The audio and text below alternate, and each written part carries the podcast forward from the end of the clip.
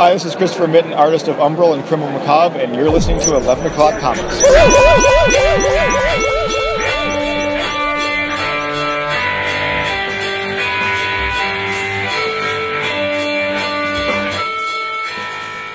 Exactamente. Just for you. Well, it's for for everyone. You needed a little cheering up. I figured that's the least I could do. Everyone gets will reap the benefits of your woohoo. Oh, Yeah. Why not? such power. It's a thing. It's become a thing. If if we ever started an episode without the woohoo, people would be like, "What the hell's up? Why it sounded different? It's wrong. Change it. Make it go back It to the way it was." People are traditionalists. They like to woohoo. They like to drink roll call. Remember, we Yeah. got rid of that for a while. Yeah. They uh, they really like the in your travels. That that's a that's a I sticking point. know. Yeah, that's a tough one. Can't. It, it's kind of just like saying, "All right, we out," without doing it. You know, you have to do that. It's true. It's off. Yeah. That was a mechanism put in place because we didn't really want to end.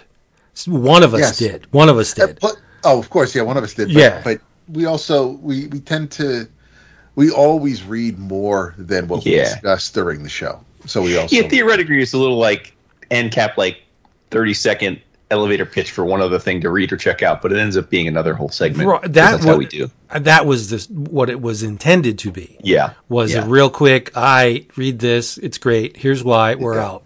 But it became what it is Start because we don't know when to shut the up. whole- Yeah. Yeah, and we hope you. we don't. I was just gonna say we we don't we don't see each other often enough, so I'm in no rush to get off the phone. No, you hang up. No, you hang up. How do I top that? Ah, by telling you this is Eleven O'clock Comics, episode eight hundred and sixty-three, Damn. and I am Vince B. How's that? How was that? Rex over here. Yeah. Holy shit. Wheel of That was steel. amazing. On three, I want you to tell me the name of my DJ. One. Okay, go ahead. They said to call you Spinderella. I am David A. Price. Yeah, this is true, and I'm your I'm your fearless leader, Wesley Gibson. Oh, Oh, good old it busted. you're not Wesley Gibson. You're Jason Wood, everybody. But And- you still want me though. Wow. Uh, and this Buy me a car, yeah. is going to be one of them. Jesus. Good old fashioned. She earns Nothing- every penny of that car, I assure you. Nothing. What is happening? Good old fashioned, just talk about comics episode. No guests, although we love them. This is just going to be traditional, everyday EOC, and we hope you enjoy it. Old school, Yes, because, the OG style. like always, this episode has been sponsored by CheapGraphicNovels.com. What does that name mean to you? Does it mean It's you could? good deals. Yeah, it doesn't mean you can take your car there and get it washed. No, it means you are going to get cheap graphic novels if you go to cheapgraphicnovels.com. Omniboo, collected editions, manga, all that stuff is available at cheapgraphicnovels.com for a fraction of the price. Now, I've been pimping the Romnibus pretty hard because I want y'all to in, uh, read it and enjoy it. Especially if you haven't read it before, it's going to be a revelation. But I did some snooping. The second volume is You didn't up. have to snoop. Well, it's a scenario. I'm writing a, a screenplay here. Go for it. Go for it.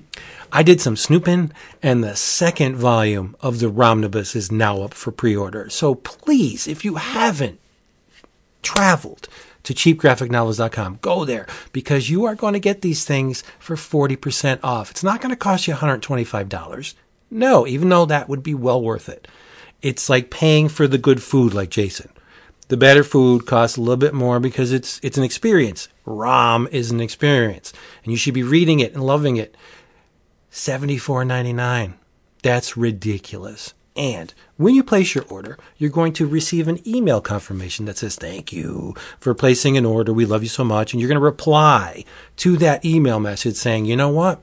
This is great. I, I love savings, but I wouldn't have known this if 11 o'clock comics didn't send me because they pushed me. Go ahead, you do it. And you will get, you will receive free shipping on your next order. That's crazy. Who offers free shipping these days? Nobody. CheapGraphicNovels.com. Go there. You plebeians. You're not plebeians. So it looks like it's going to be uh, three volumes altogether, right? yes, because it ends at 75. Right. So what else? So I know the second volume's got the Marvel Two-in-One. It's got some other things, but Annual one and two. right, and and and the first volume's about thirty or so. So what aside from the twenty five issues, um, what else might they pad the third volume with? Uncanny X Men. Because Okay. the Dire Wraiths traipsed into Uncanny. And I think there was an issue of the Avengers as well. One or two issues of the Avengers. The Wraiths were everywhere at one time. So I'm get, I'm hoping that they just put those issues in because 30 to 50, 20 issues and two annuals plus the Marvel 2 and 1, that's a little on the thin side for an omnibus. Like if they really wanted to, they could have done this in two volumes. I'm just saying, but it it, it remains to be seen what they're Yeah, going but, to I include mean, with the third volume. That's that's the difference between like the Byrne Fantastic Four Volume One and the Kirby Captain America. I don't or the Defenders. That I don't I don't mind an omnibus because one thing that kind of turns me off with omnis and absolutes is how just thick they are and and uh, not only are they heavy but i mean they're just not that they're that heavy but it, it it's it's depending on how you're going to be sprawled out to read it it's you know you're worried about gutters you're worried about getting inside the the, the interior portions of, of of the issues so it, it's i don't mind a slightly thinner omnibus I'll give you the word i want to be able to read it for free. Here's the word: unwieldy. yes That's the perfect word for those big ass that's omnibus. exactly what it is I love the Master of Kung Fu omnibus, but they are thick as hell, and they aren't even the thickest ones. So Tomb of Dracula's pretty damn thick too. But yeah, I The think you're first, right. uh, the first fantastic, amazing spider-man one is pretty thick yeah, that's big. If Yeah. your leg falls asleep when you're reading a book, I think the book's a little too heavy. Yeah, I need the blood flow because I might use it. You never know. All right, it's been a week, and I have a surprise. Oh Yes, for Sir David. Oh, speak on it. Yeah, well, I usually drink water. So this time around, I said, you know what? I'm going to light a fire under my booze took us. And I went and I got some wine. Yeah. Oh, It's, I guess this is the equivalent of drive through wine. It doesn't look too upscale to me. It's from Franklin Hill Vineyards. Maybe they won't like me calling this drive through wine, but it's the perception I'm getting from this. It did not break the bank. Let's just say that. Uh, Franklin Hill Vineyards. It's a red wine with natural flavor, 12% alcohol by volume. It's called Redhead. And there's a black and white image of a young lady with the pooched out rictus, and she has uh, heart shaped glasses and uh, red lines in her hair. what's it called Uh, Redhead. It's raise your glass to the rare, the beautiful, the bold, the curious Redhead. Franklin Hill. oh yeah I do- yeah, okay Yeah, I mean, I, I, it's got a little bit of musky, spicy on the back Yep. end. That's okay. I, I don't mind. It only cost me like twelve bucks. So okay it's it's not hoity-toity, but it's kind of tasty, wasty. That's all I got. i dig it Salute. Salud. what you got bill Well, you might have heard me just open it. I'm drinking some Schweppes pink grapefruit sparkling water. Oh, we heard you. Yep. Yeah, we did. Yep. These cracking king crab legs. ha I had some salmon. It's close. Oh, me too. Love that there salmon. Love it. yeah I had some smoked salmon Saturday. Oh, I'm not a fan. Right out of the, what? Right out Yeah, of the smoker. Delish. No. I don't know. okay You know, likey. Survey says yes. I uh, I added some uh, smoked salmon to the um, when I when I pulse the the ground salmon to um, to make the salmon burgers. Gives it a nice little kick. There you go. Well, Vince, just for you, Nice. I too am enjoying some wine. Well, look at that. This is the Mill Keeper. I really, really like the label. Um, it is a Cabernet Sauvignon from California. First time uh, having it, and uh, I dare say it will not be my last. I love the word dare say. I really do. I like it. it. It it commands my attention. I, you could be speaking and uh, I'm not really paying attention, but you say Mm-hmm. dare say, hmm, I'm I'm listening now. I don't know why. It's just a word, but some words just ring the bell. Yes, Yeah. I agree with that. Absolutely. Are you jealous of the stuff that's coming out of SDCC, San Diego Comic Con? For those of you who don't know, Uh, I have not seen. I, I know Fanta's not there because I got their email saying that Fanta's not in San Diego. yeah, but they're currently running a 25% off sale though. Right. Yeah, to, to to let you know that they're not. Um, yeah, I I haven't I I haven't. Well, today I was kind of busy at work, so I didn't get to check to see what um what news or uh, any big doings are going on. I know that um some publishers still have some things planned for the rest of the weekend as far as announcements go, but yeah, Yeah. I, I I I don't know much. Jason, But I have you- know I love you. Right, here we go. He's dead, right? Uh, wait, who is it? It's uh. It's the dude with the with the big mole on his on his uh above his eye. Um, wow. Oh, oh, oh, oh, yeah, Aaron Neville. yeah, Aaron Neville. Yeah, I think he's dead. I think so.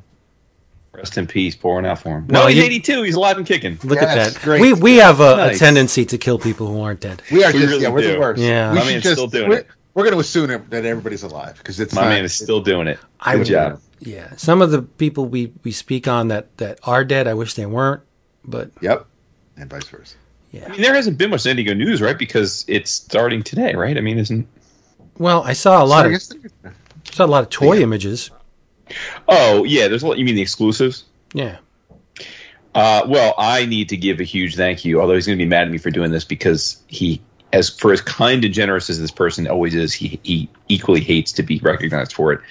Um, but Mr. Anthony G uh, was kind enough to get me a code from the Hasbro booth so that I could procure Chuckles. nice. I was going to ask because I saw you. Yeah. I, I saw the thread on that. so And I also, you know what? And actually, before I, I'll be remiss, and then I I had already procured it, and then Mr. Pat Loika was kind enough to send me a code as well. I had already procured Chuckles by that point, but it was still very thoughtful of him to do so. badass. well, see, the enterprising would would buy two and sell one. You know me; I, I don't. I, I don't have. Yeah, Yeah. I uh, I have a, a amount of. I value my time at a specific dollar amount, and it has to be worth doing beyond that. So Yes, yeah, which The should make you feel good because I like to spend time with you. And it, it does make me feel very good. But I guess the windfall from a Chuckles figure would not be thousands, no millions, millions of dollars. so.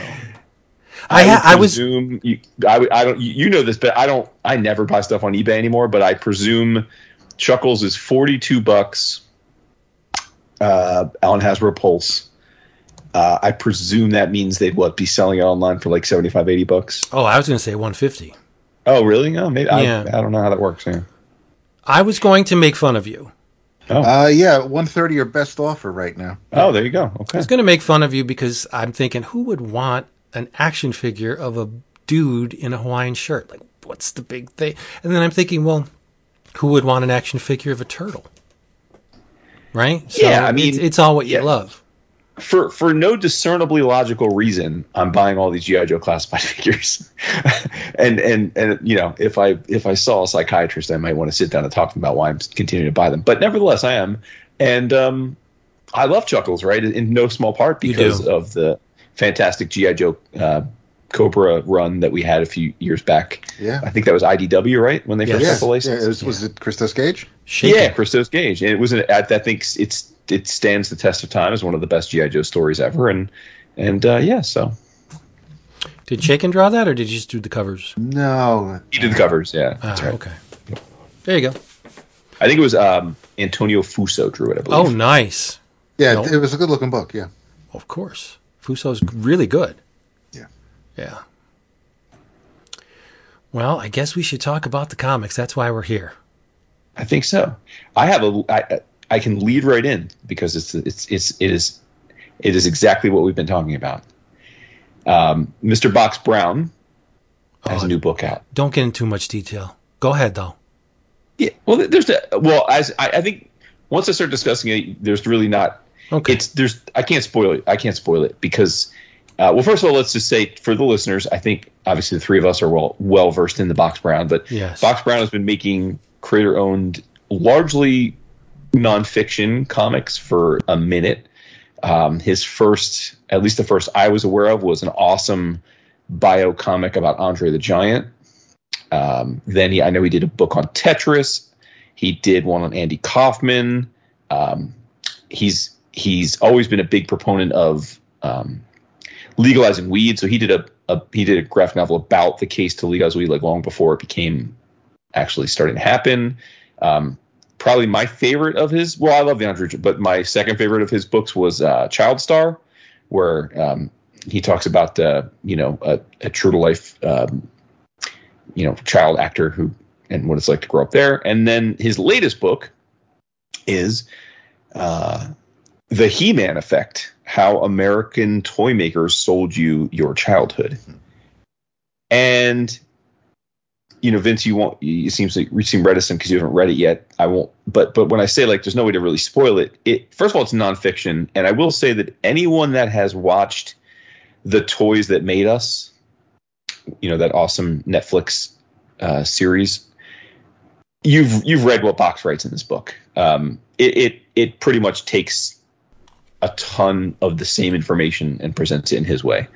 Um, so there's really no spoilers. I mean, if you're familiar with the history of the '80s toys that that we love, then um, then you're not going to be really surprised by this. I think younger readers who maybe um, would probably get a totally different take from this because it would feel more historical and more revelatory because they didn't live through it.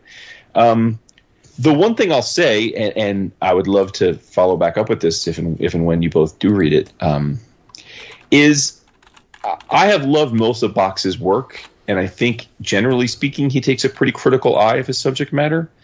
Um, I was a little deadened to this one for two reasons. One, as I said, it's already it's already a, a, an area that I had a lot of experience with. Not not only because I lived it, right? We're all we're all we all grew up in that era, give or take, but also because, like I said, I, I think he really does cover. Even the narrative feels a lot like you're wat- you're you're reading a comic that that is an adaptation of the Netflix series. Even though I'm sure that's probably doing him a little bit of a disservice. That's what it felt like to me.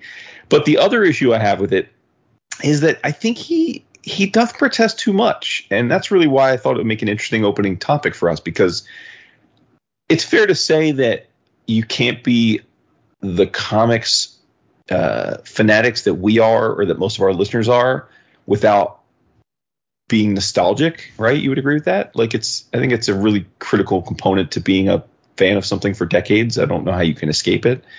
Um, and I think Box really make tries to make the case in this book that it's like insidious that we were basically brainwashed and conditioned into like this capitalist consumption. And he paints it in a fairly negative light essentially implying that that that there was a that all of our, our all of our childhood adoration from GI Joe to Transformers to He Man uh, and the like um, is for the worse. That it really was just a, a, a conditioning to get us to want to be to spend money, and and that he even cites evidence, which is probably true. I mean, he generally does a lot of research that they discovered in the late 70s through a study that children couldn't discern between advertising and cartoons they, what was cartoon or what was storytelling and that's how they came up with this whole drive to start you know making these cartoons to sell us toys and so forth and so on.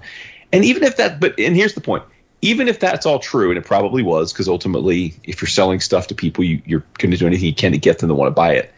I guess i finished the book and i thought mm, it makes me sad because he's my age and if he really feels that way that's a bummer to me because i don't think like i don't view my nostalgia as a bad thing. Like can it lead to irresponsible behavior? Sure. But but so can lots of things right? Overeating is bad for you you know over is bad for you. Like but drinking a nice glass of wine or a nice glass, you know, mixed cocktails, great, right? Like like all things with within moderation. And for me, and I think for you guys, and again, most of our listeners, I don't view nostalgia in and of itself as like a bad thing that we were somehow like unfairly conditioned to have. Like I, I love nostalgia. It fuels me. It excites me. It it gives me pleasure. Like I don't I don't feel like I don't look at the things I'm nostalgic for and have any sadness. The only time I get sad is that the things that like it's harder at our age to be nostalgic for things because you've already experienced so much that you're it's it, you can't ever recapture the pure joy and excitement you had for those things back in the day when you first discovered them and you're always trying to find things that excite you as much as that. And inherently they don't because they're not new. And and like so i just I, I don't it sounds like i'm totally trashing him. I'm not. Like i love his work. Again his whole catalog i think is fantastic. And he's done he's had an amazing career 20 plus years. And i will absolutely buy his next book without question. But i just came away from this one feeling a bit bummed out because i'm like damn like I hope a lot of people in our peer group don't feel that way about nostalgia. Like, I don't think it's this insidious thing that we should like regret.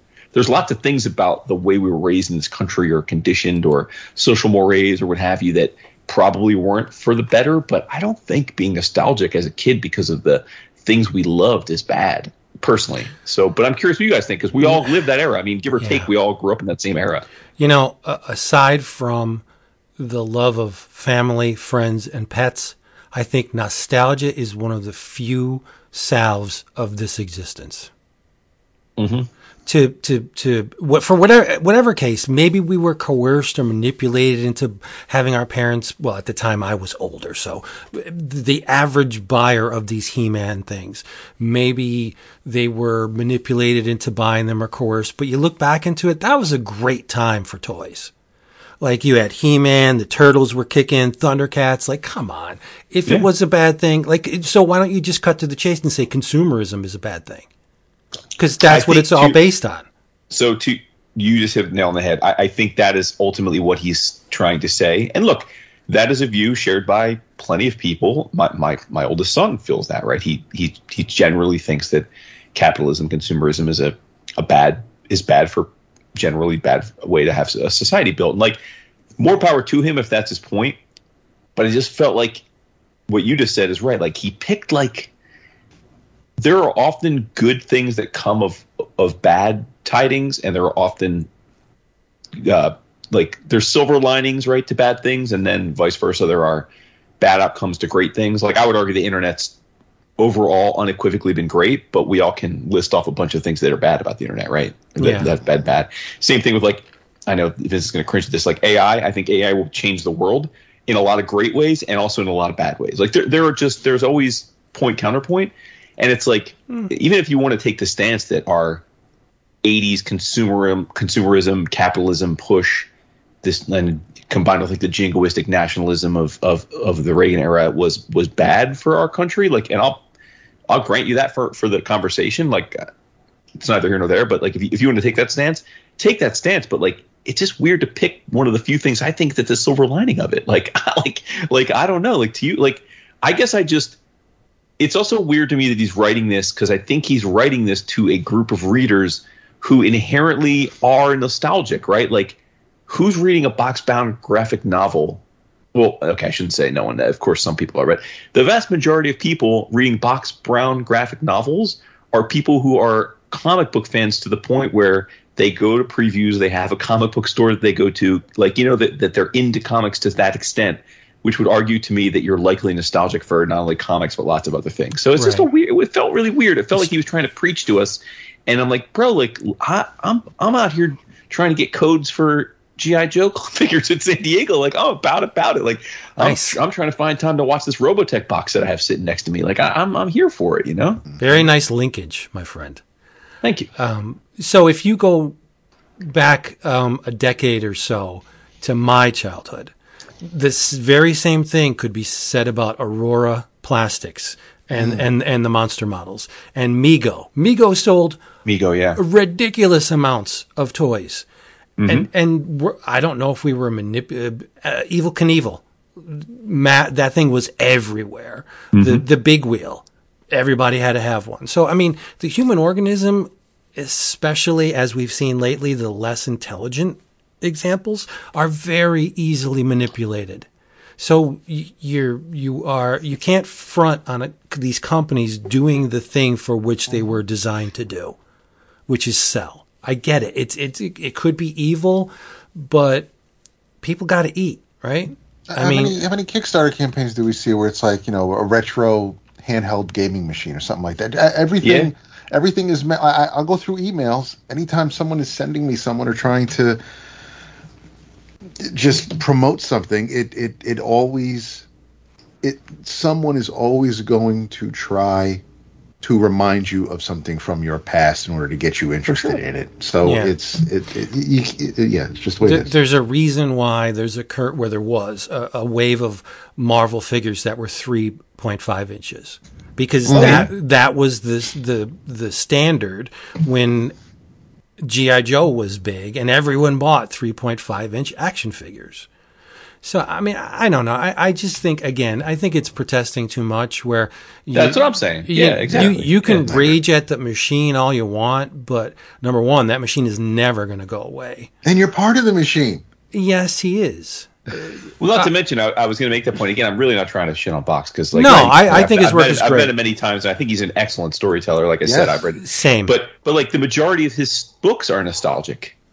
Like, Yeah. did I buy? I, I didn't buy Andre the Giant for no reason. I bought Andre the Giant because I'm nostalgic. For, I was a kid during the the era when Andre the Giant was, you know, Hulk Hogan's best friend and his worst enemy, right? Like that. Like, I I he wrote a book about Tetris not because the world desperately wanted to be educated on Tetris. He wrote a book because we're all nostalgic because Tetris was like a, one of the first massive social Right. games, right? Like like like so I'm just it's it was it just was a weird vibe. And again, maybe it's because maybe I'm if others are reading it, maybe they didn't take it as as much of a pros as him proselytizing as I did. Um, maybe I'm misinterpreting his point, but I mean, I just came away feeling like, all right, man, like right. you know. And if he were, I, if if I see him at Heroes, he's often at Heroes. I'm gonna be like, I, like, do you not enjoy your? Did you like? Do you not enjoy all these things? I like. I assume you do. I mean, Right. you know, did I don't know, man. I, I would even argue that even with art that is not of a bygone era, we're still looking for the, we're still searching for that feeling we once had when we picked up our first comic and, and, and was, we fell in love with the art form. And there was something that, that lit a fire that the, the possibilities of the medium became apparent. You just like, whoa, this, this Spider-Man story was great. I had so much fun reading this. And there's this little tiny kid in the back of your brain that's just like, you know, when we to see that again? When we, when we going to feel that feeling again? Because I miss it. And I think every new book that we read, whether we're cognizant of it or not, that that desire to reclaim the wide-eyed wonder that we once had for the medium is always there. It's never going to go away. Whether you, like I said, whether you know it or not. Why do we still buy these things? I mean, to be honest, they're nowhere near they were as good as they were when we were kids. It's just that's just a fact. Uh, so why do we? What compels us to keep buying these and reading these and searching for them? One of the my favorite books on the stands is Teenage Mutant Ninja Turtles. Why? Is the book that good? Eh, Yes and no. It, it it's not as good as it was during the Mirage years, and that's the thing that put all the tank the the, the gas in, in the tank for me. It's remembering the Eastman and Laird glory years, and and you know we still have Eastman, yeah, but mm-hmm. it's that nostalgia that keeps us rolling.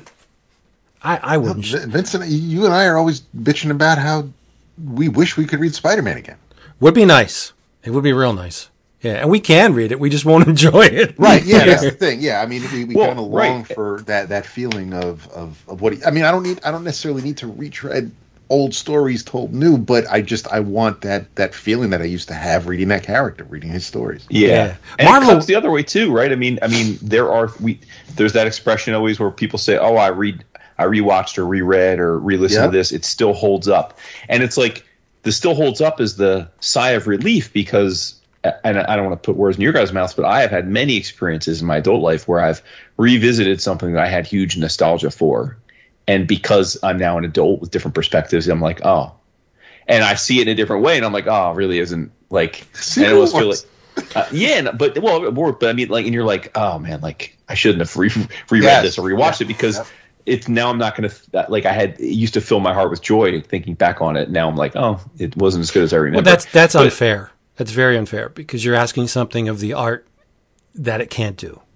Right? Yeah, the art didn't mature. Oh. I'm not. Well, no, I'm not. It's not neither fair. It, these are emotional reactions. That's what Sure. I'm saying. Like, like that's that, that's why I say the it. You often hear, hear or, see, or see someone write, it still holds up, and you're like, oh, good, because you think there are plenty of things that you revisit that, at least for me, don't hold up. So when something does hold up, I'm always like, oh yeah, like it's still. I still love it as much as I. And again, it, it, there's no explanation for it, right? Like I have seen, I've seen Trading Places a hundred times. I still I, I get pure joy watching that movie. It's like I could I could watch it every. It doesn't you know what I mean? But there are plenty of movies that I've rewatched and be like, oh, it's Yep. not what you, not what I remember it to be, right? Like, oh my god, it's not okay. It, it, and there's no I don't have an explanation for why certain things still seem perfect perfect to me. I mean, we've said this again. You can do the comics like like. Byrne Claremont X Men is never far from the top of any list of greatest comics of all time. But if I'm being objective, like if I were to give my kid Byrne Byrne Claremont, they'd be like, "What is this fakakta?" It's it, you know, because again, the stuff we talk about, like it's it's just you know, all the all the expo- expository stuff and the you know, and they just just continue to repeat. It's like it is kludgy in today's way of storytelling. It, it's unassailable to me because of what it meant to me and, and, and how it filled filled my heart with the love for comics I still have. But but I can also objectively look at it now and be like, oh, but you know, like it is it is it is of its time, right? And so that's the thing. Like I, I all this being said, like we're going a lot of different directions, but I just yeah, I, I just I, I felt I wanted to open with this because I just thought like, man, like our show, our fandom, being a fan in general of things is, I think, hugely driven by nostalgia. Almost And 100%. Yeah. I think it always will be. No, yeah. I'm I'm I'm on the same base with you there. Um, I, I just you know me the, the thing where uh, to to read someone write or type, uh, you know, this didn't hold up. It's you're if if it did hold up, you're damn lucky because you've managed to embrace that part of you that was living and breathing way back when when you read this thing. So to to to view it through your present day eyes and expect to feel the same thing you did or a, a, a portion of what you felt 40 50 years ago that's that's unfair. Because the art is perfect. It's not going to change. It's static. It is the exact same thing it was way back when it's you that changed so turn that finger around don't point it at the art point it at yourself say i'm not the same person i was when i read this it didn't hit me the same way not that it didn't hold up it can't hold up it's it shouldn't. It, it's not supposed to hold up. It wasn't made yesterday. It was made forty years ago. Uh, no, that- that's that- like that saying, "What's this fair- that is a Casablanca?" Yeah, Sometimes you go off the off the rails with your with your takes on how sacred art is, but I think in this case, I think it's a very fair counterpoint. And I honestly don't think when most of us, myself included, say it didn't held up, it didn't hold up, or it held up, is it, it, we're saying what you're saying. We should say it, Right. it's just it's it's a it's more of a syntax thing. I mean, I, I think inherently people aren't condemning the product because they still do have love for it. It's more that right there. I mean, when I think of it, it's just like I'm in a different place in my life. right. And so Yeah. the the filter, the lens with which I'm seeing this is just an entirely different experience. Yeah. It is no fault of the thing. It's just I'm in a different place, right? Like Yes. what entertains me now is just very different than what entertained me as a kid, for the most part. But again, getting back, but there are still things that theoretically fill me with joy. Like I haven't. I mean, I, it has been. There have been, in my opinion, very few genuinely great GI Joe comics in the last twenty years but I fucking still love GI Joe, right? Like it's just it is what it is, right? Like Yeah. I I you could say the same for Transformers, right? Like there have Yes. been really good Transformers runs, but there have been a lot of years where they aren't that hot, right? And it's like, but you still love Transformers. You're going to try every run. You're going to hope that it's and and it's it's going to have a lower bar for you. Like like a, a trend like when when well DWJ is a bad example because of course we're going to love that because it's, it's Dan, but but like with the okay with the GI Joe comics we know that are coming. Like, I mean, I think it's fair to say that the chances of the level of quality that those comics need to be for for you two to read it and want to continue reading it is much higher than what I'm going to need from it. Yeah, for real. Be, no, right? Whereas like with turtles, it's just the flip side, right? Like, like I, I like I don't the baseline Turtles comics and all that's nostalgic for that isn't something that's always a draw for me. Um, but and it's the same. But but you know we all have our things, right? Like that with Star Trek comics. Like you know like I consider myself a Star Trek fan, but I don't often find myself wanting to read Star Trek comics. But like for Dap, I mean, it's such a strong pull for him that he gets there's a lower bar meaning he he can like they can they can tickle his fancy in a way because he loves the property so much that he's he can find value out of it that maybe an average comic reader that's picking it up off the stands might not get and that's you know that's all good too like you know i love that there's that kind of variety that can that can tickle our fancy Yes. Yeah, I mean, I, I've, they've heard me speak on this a bazillion times before. Uh, but when when I say the art is perfect, that means it's unchanging. Anything Sure. that Yeah, anything that does not change is perfect. Yeah, at, at, at the time, we may not, in the moment, reading something current, we don't look at it as maybe something timeless. We just know we enjoyed it. But if we go back to it a decade later and reread it, and and obviously it hasn't changed, but we're still feeling the same way we did, then maybe you can use that that phrase. But no, everything you guys are saying is. It, it, Well, it's not a it's not a quality assessment. Perfect doesn't mean it doesn't have anything. no, exactly right. Yeah, Yeah, I mean, I for, it- for over a year, I have been dying because I haven't seen it in years. I have been just checking almost monthly where the hell I can find Johnny Dangerously. I love that fucking movie. I haven't seen it in decades, and it's on Max. So we saw it a few weekends ago, and I'm still sitting here cracking up the same way I did like when I was fucking however old I was when it first came out. And I it it's a ridiculous movie.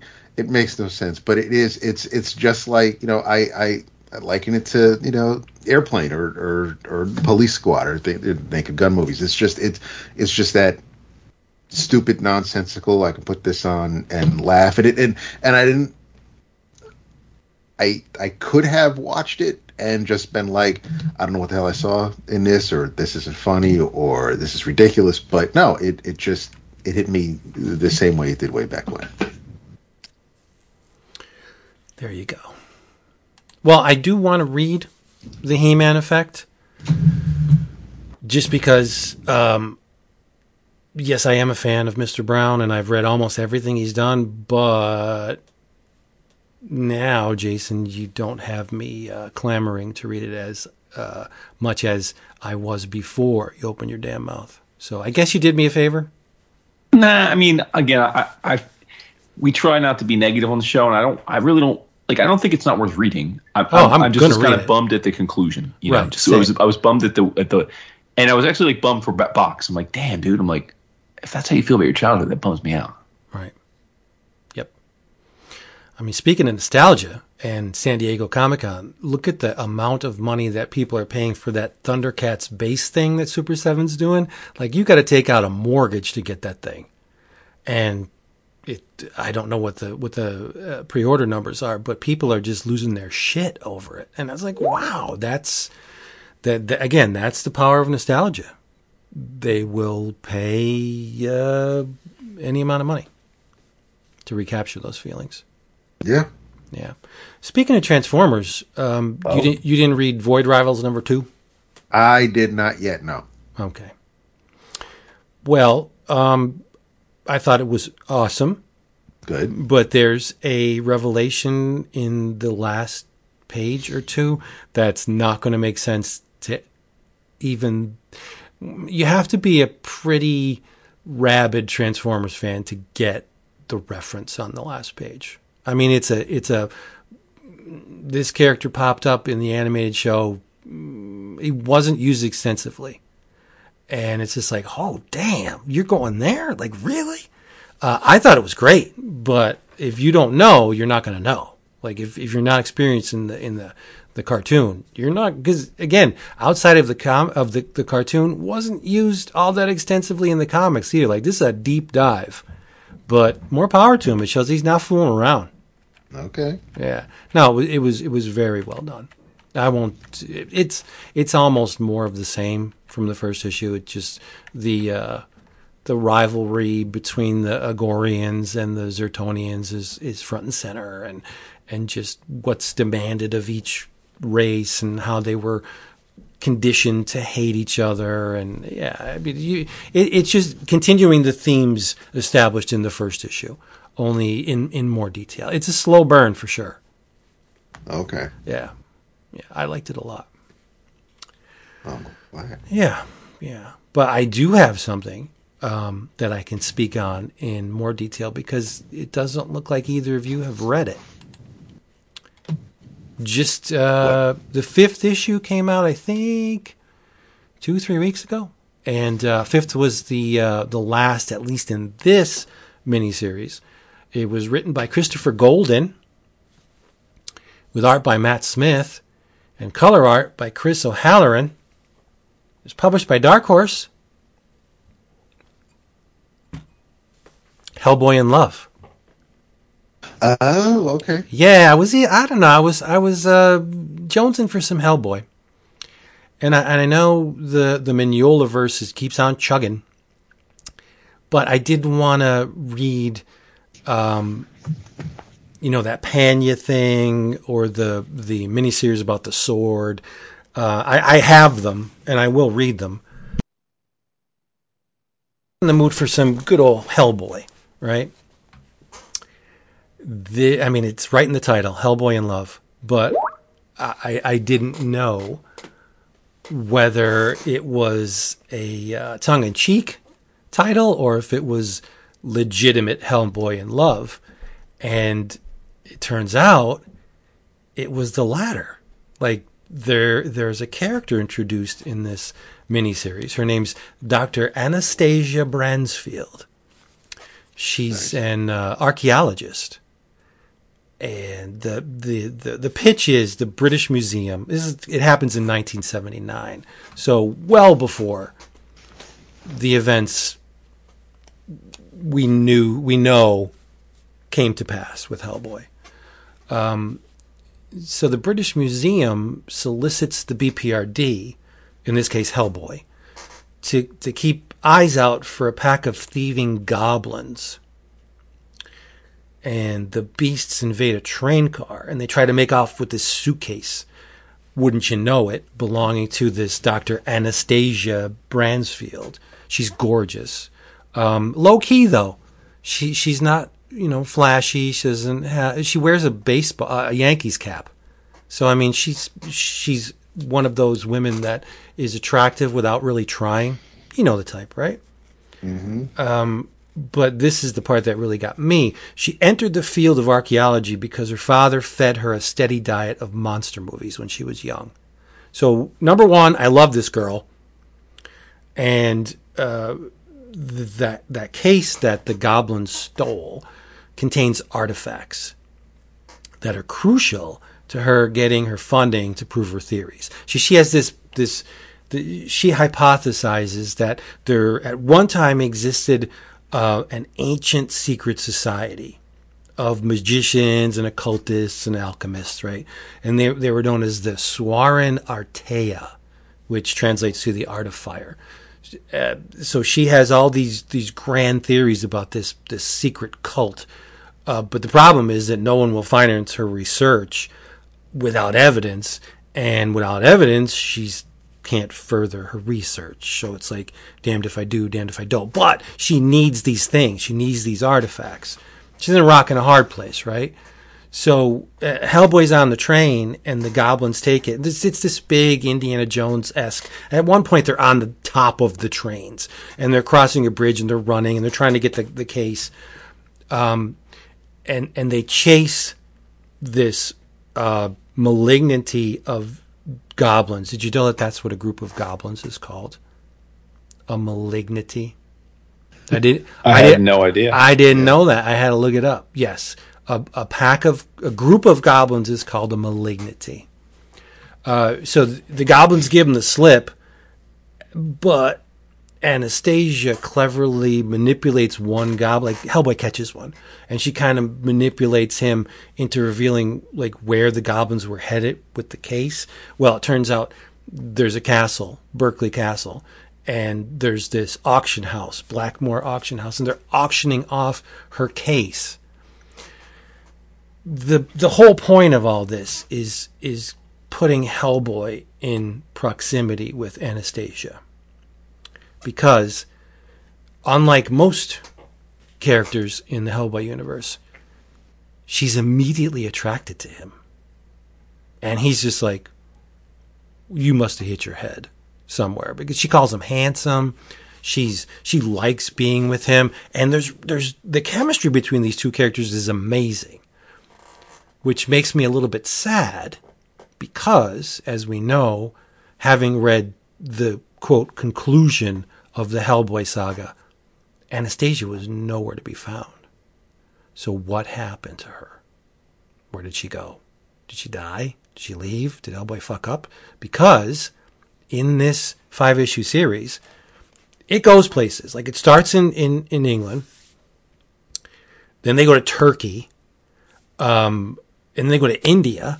They're they're beset by these raven grannies. They're they're they're they're trying to get into the auction house, uh, the castle, and the goblin makes the mistake of underestimating underestimating the the guard and tells him something, and the guard shunts them off to uh, another dimension. Like they go through this this trail and they end up quote someplace else, and the place is is presided over by this raven granny. It's it's a raven head of the head of a raven with the body of a of a a pudgy old woman, and this thing can control these these ravenous ravens, and it's it's doesn't end well for one of the characters. I think you already know.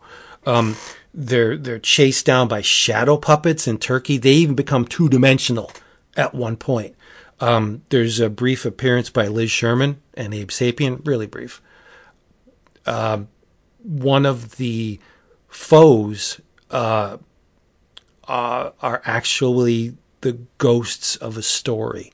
This story is repeated so many times and gains so much power because it's become like a tall tale or part of mythology that the character's demise in the story created ghosts.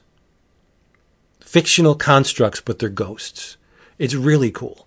Um, then they go to India, and there's this uh, monster called the Raktabija, and it's a demon that when it's cut, when it bleeds, the droplets creates miniature copies of it.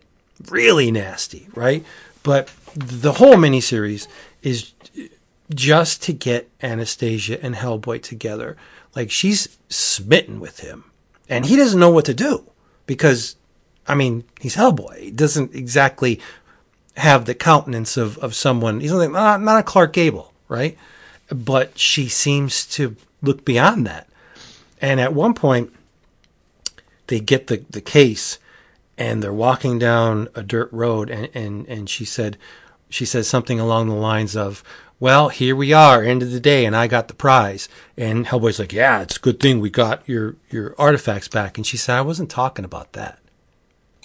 Aww. And and she she reaches her her hand to him to, to hold his hand and she goes, Is is it okay? And he says, It's better than okay. And Oh. at one point they do the nasty. Oof. Right. And she's gorgeous and she's just super infatuated with him and vice versa. They're they're in a punk show and like he's looking out for her, but she doesn't for the most part she doesn't really need it. She could take care of herself, but there's this genuine connection between these two characters and I'm like, this I didn't know I needed this, but I'm so glad I read it because it's an atypical Hellboy story. Like all of the the usual components of the Mignolaverse are there, but the thing that is at the core of this miniseries is the attraction between Hellboy and Anastasia, and it's great. It's really good. If you if you haven't read Hellboy in a while, or you know you you haven't read it at all, I would really pick up this series because it's it's it's just about it's just about the feelings these two characters share for each other. And, and and he's reluctant to to get close to her at first, like because he's Hellboy, he's experienced, he knows these things. And she just she's not having it. She's just like, Where are we going, handsome? Like from the get go. And he's just like, What? What's happening? I don't I don't understand this at all. But he he relents. He he melts in in her presence, and it's I think we're all the better for it. Like this is really fun read. Yeah, Hellboy in Love. Uh, if I have to tell you who published it, then you just haven't been paying attention. it's, it, it's Dark Horse, written by Christopher Golden, art by Matt Smith. Really great art. It it is akin to what we've seen before in the Mignolaverse. It it is on a par with a lot of guys like Christopher Mitten, not the same style, but um, Ben Sten, uh, Stenbeck, like the, the the really kicking Hellboy artists, like Matt Smith is up there with them. This is very good. Awesome. Yeah, she's cute as hell too, but I'm a little scared, Don't be scared. like because the miniseries it's open ended. Mm. Like they're still together at the end of it. What? Where did that go? What happened? Those are questions I have, and I'm just I I don't know if I want the answers to them. So if they can Yeah. they can leave this little pocket dimension like 1979, 1980 around there of Hellboy just having adventures with Anastasia, I will gobble them up. You don't even need to tell me what happened. I don't need to know that bad. I could just, you know, ignorance is bliss. Give me this stuff. I will enjoy it and love it. And as to the the final fate of Ms. Anastasia Bransfield, you don't have to tell me because I don't need to know. I love her that much. She's blondie too. of course. Yeah. It's really great. Yep. Love it. Yeah. It's awesome. But I was going to talk about other Hellboy stuff, but I don't want to do all Hellboy. Because I did, Oh, hell, boy. yeah, I did read that Panya, and, and uh, I forget the name of the Ms. uh, whatever. The, Miss that- Truesdale or whatever? Yeah, Miss Truesdale. I read the three issues of that. They're great. It's different, but it's it's really good. Maybe next time. Maybe. Maybe. Oh, since nostalgia was brought up, um, I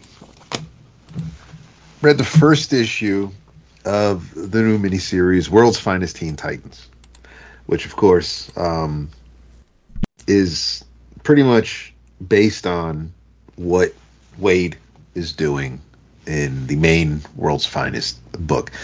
This is written by Mark Waid, um, illustrated by Emanuela Lupacchino, uh, Jordie Bellaire on colors, Steve Wands on letters, and it's it- it's not Wolfman and Perez. It's not um,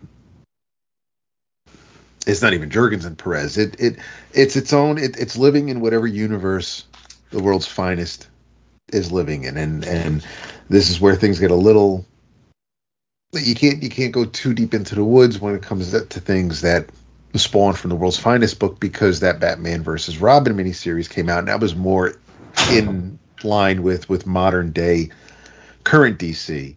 Um, even though the characters that Dan Mora is drawing in World's Finest are slightly different than what. So you just I'm reading these issues because I'm, I'm reading these titles because they bring me joy. I have a lot of fun with. I mean, the art's fantastic, but of course, Waid knows the characters, and regardless of what universe or timeline or reboot it may be, uh, the core is basically still there in in all the characters. And this and this Teen Titans team is Robin, Wonder Girl wearing the Perez outfit, Kid Flash, uh, Aqualad, Speedy, and Bumblebee. Um, so it's like it, it says the original team is back, and I mean, yeah, for the most part, it it is the original team, uh, but it it's kind of it's slightly.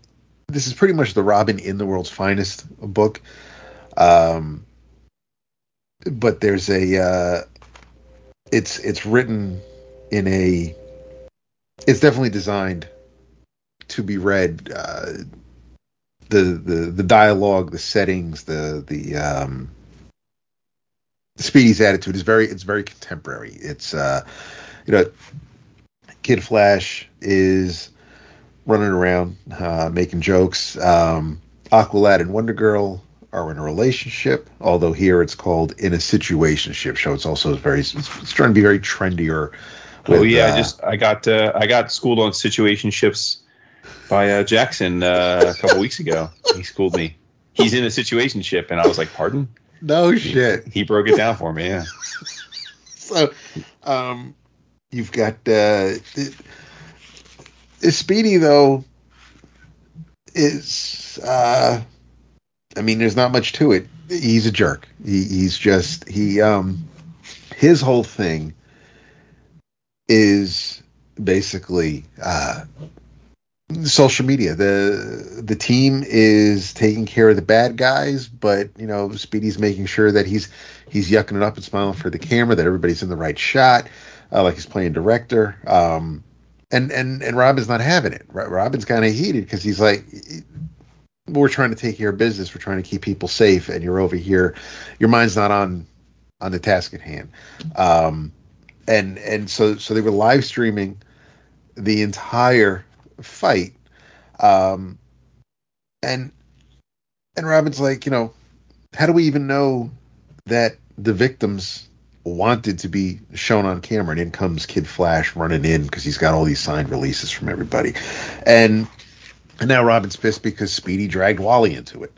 Um, but Wally just wants everybody to be friends and hang out, and and Wally's really just happy to be here. Robin is, of course, the boss, and and and he's strict, and he's just wants he's very rigid, so he just wants everything to go right. No no questions asked, and and you've just got, but Speedy's arguing because he's like, listen, we've got Aqualad and we've got Wonder Girl right here, and everybody wants to see what they're about, and and here's here's Bumblebee, and she's great, and it's like the rest of the team some of them are just not.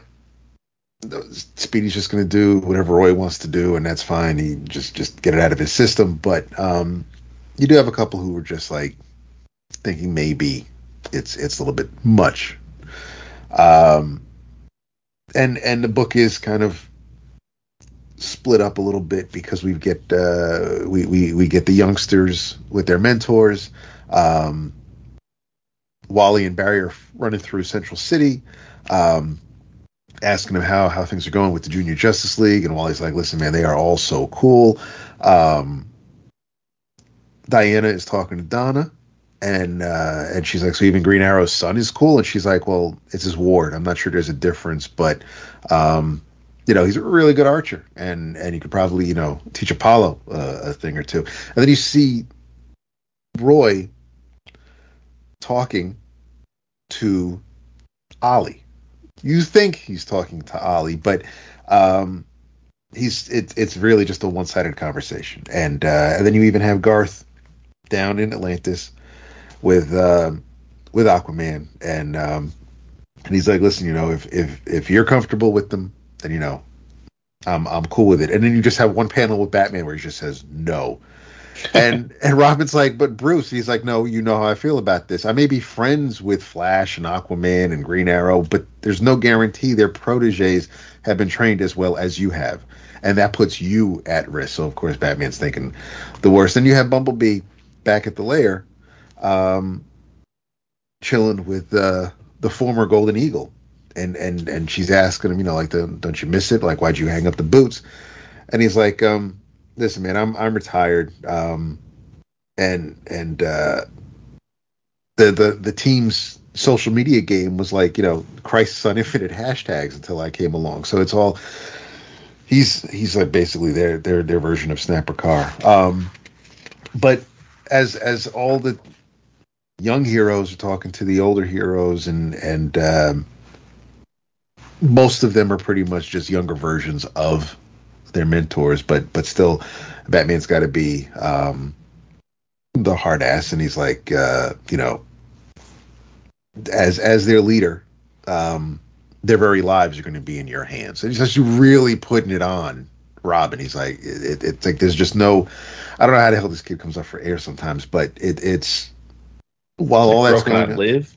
uh, right and then we see that um that roy is actually talking to to a uh, to a mannequin he, he, it's uh i it, it doesn't take much for just Roy to appear or, or to, it, it, he kind of just writes himself if you want a character to be unhinged. But here he is. He's um, he's, he's he's just a little little bummed that Ollie doesn't seem to be able to make time to uh, to check in on him and and uh, just spend some time together. But um, the uh, the Titans head down to Florida where they take on the separated man again. Waid pulling out, just just going through who's who and, and, and finding characters that you know. I'm waiting for them to go out and and hang out with Space Cabbie, but you've got a lot of action going on. Uh, Lupacchino's art is is great. It's it's it's not like more. There there are parts of it. There are definitely some panels where I almost had to double check the credits because some of it looks very much like Yannick Paquette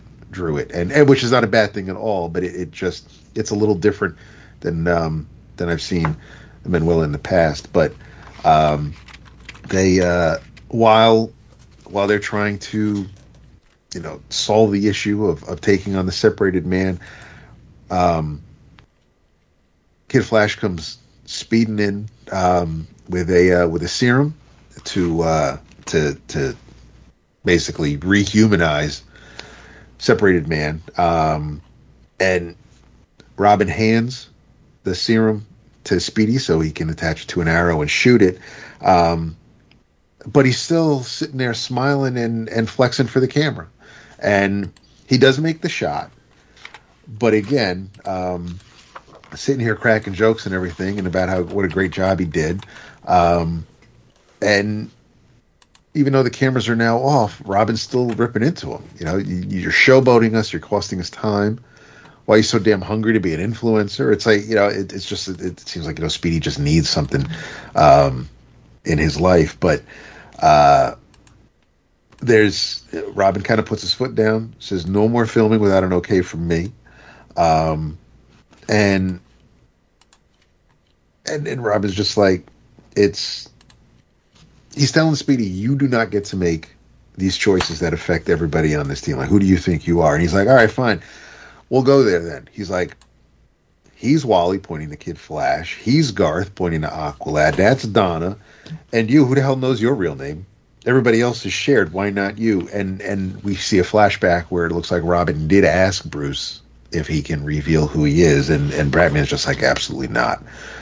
And and so he's like Robin just turns around and he's like, listen, I don't even know why why, why I bother sometimes why I'm even here, and and Speedy's calling him Batnark. He's like, well, you're just gonna go and run and tell Dad, and and and and Wally and Don are like, listen, man, that's too far. And she's like, what is wrong with you? And then Speedy's like, well, not one single thing, but Kid Flash runs up to Robin. Basically, he's just like trying to make the peace, keep the peace. Just like, listen, man, you know, you, you have got reasons to be mad. We're all.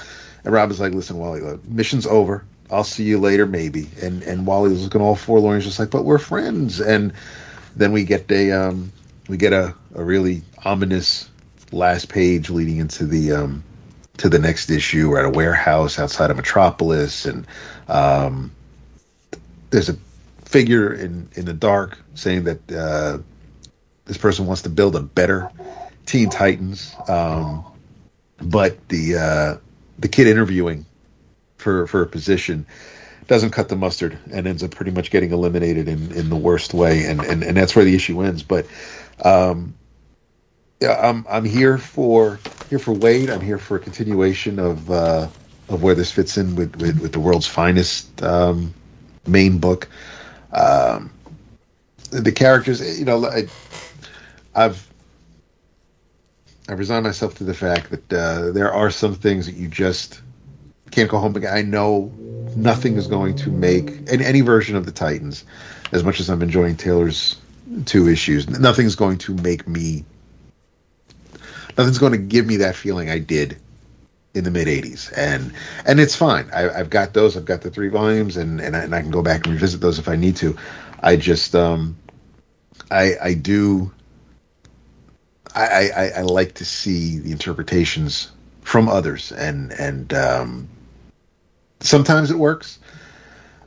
Sometimes it it's it kind of just writes itself based on who the characters are. Um, but I, I I did dig it. I just I kind of get I, I have to get over the way the outfits look or which versions of of of the characters these are in in, in this title. But um, No, I dug it. It's a. Uh, it's again. I, I just I like seeing where Waid goes with the characters and who he brings in, who who they're going to face, what other characters going to have a cameo in it. Just um, I I that part makes me feel like you know reading reading DC in in from issues from the late 70s and the 80s where you'd have backup stories of like whatever happened to Airwave and just just just little things like that where here's an eight page backup of some character you know you haven't seen since the 1950s but there's um there's a lot here to to enjoy and and uh Lupacchino's art is uh is really really good I like the way she captures the um, all the characters even though they may not look like teens but then again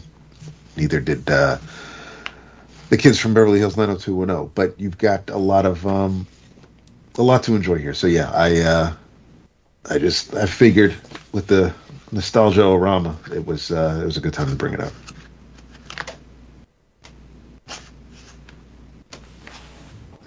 I think that uh, you know Waid is is fascinating to me because I mean he's he's done so much great comics but like I wonder if he gets if one of the reasons he doesn't seemingly get like his due is because he's a bit acerbic, like as a public mm. persona. Yeah. Right. And we, you know, look, full disclosure, we have all we've discussed we've we've we have dealt with that in a small level. Um, you know, I don't think it's any secret to longtime listeners. We thought we were going to have Mark on to chat uh, several times, and something always happened, and it got to a point where I was just like, all right, well, you know, the old fool me once, shame on me for you know just just kind of stopped asking because it just felt like you know it just can only stand this up so many times. But anyway, um, but but I can't. The dude is I can't think of many things he's written over the years that I haven't thought were really well done. Hmm. Yeah. I think his entire career at this point is based on nostalgia. Yeah, sure. I mean he he did the you know the the irredeemable and all the the he got the the Mark Millar esque kind of dark and gritty stuff I think out of his system and and now he's uh and he he did he did Champions he did the the Avengers run after uh, the the Marvel reboot so I mean he's he's definitely there are things he's really good with with with the Cape and Cowls obviously but um yeah I think I think right now he's just having a blast. And and and he's not obviously he's not in the like main. He's not he's not worried about what Williamson or Taylor or King or anybody else is really doing in the mainline DC. He's just like, listen, I've got I've got a ton of stories I can write about with these characters, and he's just got his little like Waid esque corner of, of the DC universe, and I'm I'm I'm happy with that because this way I'm not worried about something else going on. I don't have to worry about having to read like 18 other books because there's some crossover about to happen. Right. Mm-hmm. That is a consolation. I mean, it's good. No night terrors for you. Right. I mean, I I, I got a kind of uh, I got a break from from uh, the Superman books and a couple others for for a couple of months, which I mean is fine. And I may, you know, if we ever if we're ever bin diving and and those books are available for you know three for a dollar, whatever, I'll I'll probably check them out. I, I, just I have no I have no desire to see that side of of the DC characters, and there's just so many. Uh, yes, there are only two issues, but there are just so many across. I think there's more than than the regular ongoings that that they're interrupting for the two months. But it, it's um, the covers. A lot of the covers look kind of neat. Um, it's weird that it's a summer event, though. I, I, Night Terrors, I would think that'd be more for, for the fall or October, but um, you know, it's it's fine. I was just I was happy to not have to um, worry about. I, I will. It, what what is a bit of a bummer is that the DC books that I am reading, a lot of them have they didn't end uh, whatever story was going on didn't end where then it could pick up again or, or you could you know it, it's the start of a new arc in in two months a lot of them are just like hey this happened and like someone's down and out superman's down on the ground getting pummeled by you know Metallo or someone, and now now I got to wait two months to see him get his revenge. But um, it's it's fine. I'm not I'm not hurting for stuff to read.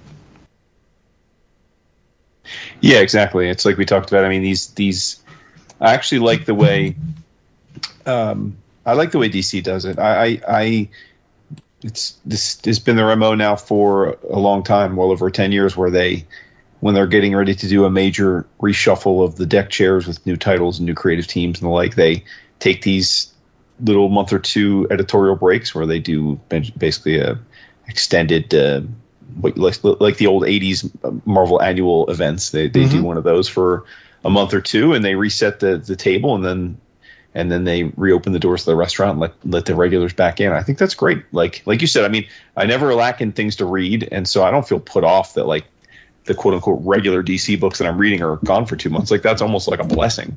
And then you know I, they'll they'll be back. they'll be back, and in the meantime, I can do some catch up on some other stuff. You know. Absolutely. Vince, you're so quiet. Feel like this is what you would say to me every every week. You're so quiet. Why are you talking? you are right. I do. no, I just I, I have nothing significant to add. That's it. Mm-hmm. I'm, not gonna, I'm not just going to force some shit out, you know. This is what I say, and they're like, okay. yeah, okay. yeah, good, good uh, interpretation of me. That's great. So, well, listen, one thing we oh god, no, please. No, what do you got? That's that's gonna. I was gonna say one of the things that we all do love are the indie comics. We do. We love the indie comics, and this was a banner week for me for indie comics. Um, and uh, I, I, read there were three, but but the one I want to make sure that I bring to bear here is Milkmaid by Mr. Jasper Jubenvill of uh, of Dynamite Diva fame. Um, this is a uh, square bound. It's a paper. It's a mini comic. It's a square mini comic, um, stapled old school. And on the intro cover, Jasper explains that this was drawn over the span of two months and is what he calls a sketchbook comic. It was drawn with no layouts as well as no pencils. Everything is straight from his head to page with Bic gel pens. This is either for better or for worse, but the goal of this comic was to do something totally meaningless, a comic simply for myself and then he wrote as i grow as an artist i and then he scratches out whatever he wrote but he said as i grow as an artist i struggle to find meaning in my comics a purpose to the stories i tell while my next comic dynamite diva the engine whispers coming soon attempts to tell a more focused story and works to flesh out diva as a more emotionally complex character while still trying to stick to its roots of satirizing exploitation films and pulp comics this mini isn't trying to do that. It is crude, weird, and over the top.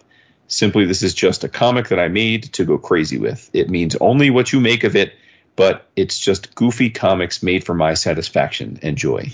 I mean, aren't those words straight into your heart, Vince? A beeline like, to my heart, right? Exactly. Right. And that's exactly what this is. We we all talked lovingly about the Dynamite Diva collection that came out, I guess, two years ago now. Um, so it is it this this mini comic also features the diva as as the star um, but as he said it is a completely different thing it is it is raucous it's it's violent it's uh it's well i guess i guess Dynamite Diva is usually violent it but it's very sexual um, she's taking a big old schlanger in the first page like i mean it's like gigantic gigantic cack, and uh, there's there's there's there's a there's a plot. This this is it takes place during a war, like a sort of a quasi world war. She's uh, she's she's fighting the fight, but she, but she's getting all kinds of shenanigans, many of which are exploit exploitative, sexual. Um, there are uh, dudes with micro peens. There are dudes with giant peens. There's uh, the the title Milkmaid. There's a a, a Nazi conspiracy to uh, milk uh, the breasts of giant of women's giant breasts to milk them and use the milk for creating enemy soldiers and down and, with it. Uh, I'm down with it. Everybody everybody is fascinated with Diva's gigantic mammaries and are trying to, to capture her for them and we get to see her giant mammaries and uh, it's it's yeah there there's there's there's Nazis and the killing of Nazis which is always a fun time and uh, uh, it's yeah it's just it's an exploitation like you said it's just a crazy over the top uh, raw exploitation uh, comic, and it was a blast. And I'm I'm here for it. I'm I'm happy that he just did something for himself and didn't give any thought to whether anyone else would care about it. And and what do we get out of it? We get a beautiful thing that's absolutely worth caring about. So um, I honestly don't. I guess the easiest way to get this, if you didn't, is, is just to get it from Jasper's site, jasperjubenvill.com, which is J A S P E R J U B E N V I L L. Um, easy enough to find on the interwebs, even if you didn't catch that spelling. And uh, yeah, he's got it for sale. I'm sure uh, there's lots of other sites that uh, we've talked about or Vince has referenced that sell mini comics on the regular. You can, I'm sure you can find this on any of those too. I for, bet you Domino know, for- Books has it. Yeah, like it's probably for like very little markup. It wasn't very expensive. Um, I don't remember how much it was, but it was Ten, Ten bucks. bucks. yeah, ten bucks, right? And I'm still waiting for mine. Yeah, it is great. Yeah, and there's no like, there's not. Really, I guess there is a plot, but like, I don't need to get into the plot. It's it's it's just you know, and the cool thing is, is reading It's just thinking because I do own some of his art from Dynamite Diva, but just thinking about the fact that he just sat down and drew this with without any um, guardrails, guardrails, right? Just what we see here is the first and only attempt. Well, that's and it's- that's gold. Yeah, and I will say, dude is just. We already knew this, but but this is not.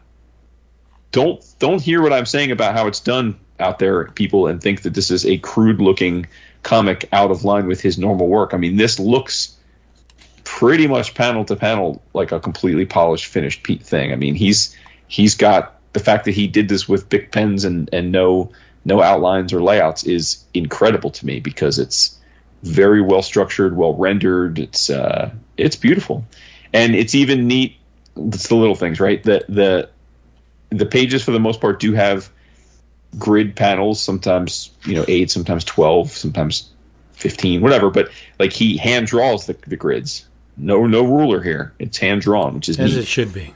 Yeah, yeah, it's just a blast. You know, obviously, the, this by definition of all we're talking about, the sound effects are all handwritten, and just thought it was just awesome, just a, a, a master clinic. And you know, this Jasper's a very young young man, so we have a lot of years of of, of amazing stuff coming from him in, in our future.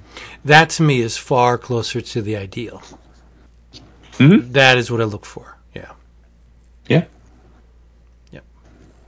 So Milkmaid, got to get on it. Yeah, gotta get me it. Gots to get it. Gots gots to get it. Yeah. I have something that's not based in nostalgia. My In Your Travels is, but uh, this is not. This is brand spanking new. And uh, we're getting three issues of it, of which this is the second. And I feel very confident in saying that it is going to be very, very difficult to top this for Anthology of the Year. Okay. Yes. I'm not going to tell you. Well, first of all, it's published by Oni Press. And it is called Xino, X I N O, number two. Talked about the first issue. Like that first issue, number two has another outstanding Kenneth Smith level weird cover by Matt Lesniewski. It is amazing. The covers on this miniseries are just phenomenal. And it's Lesniewski doing what he does best, which is bizarre. It's very strange, super exaggerated, amazing, eye popping color. Like it's like, do I have to really explain Lesniewski? He's he's in his little world and he's doing what only he can do.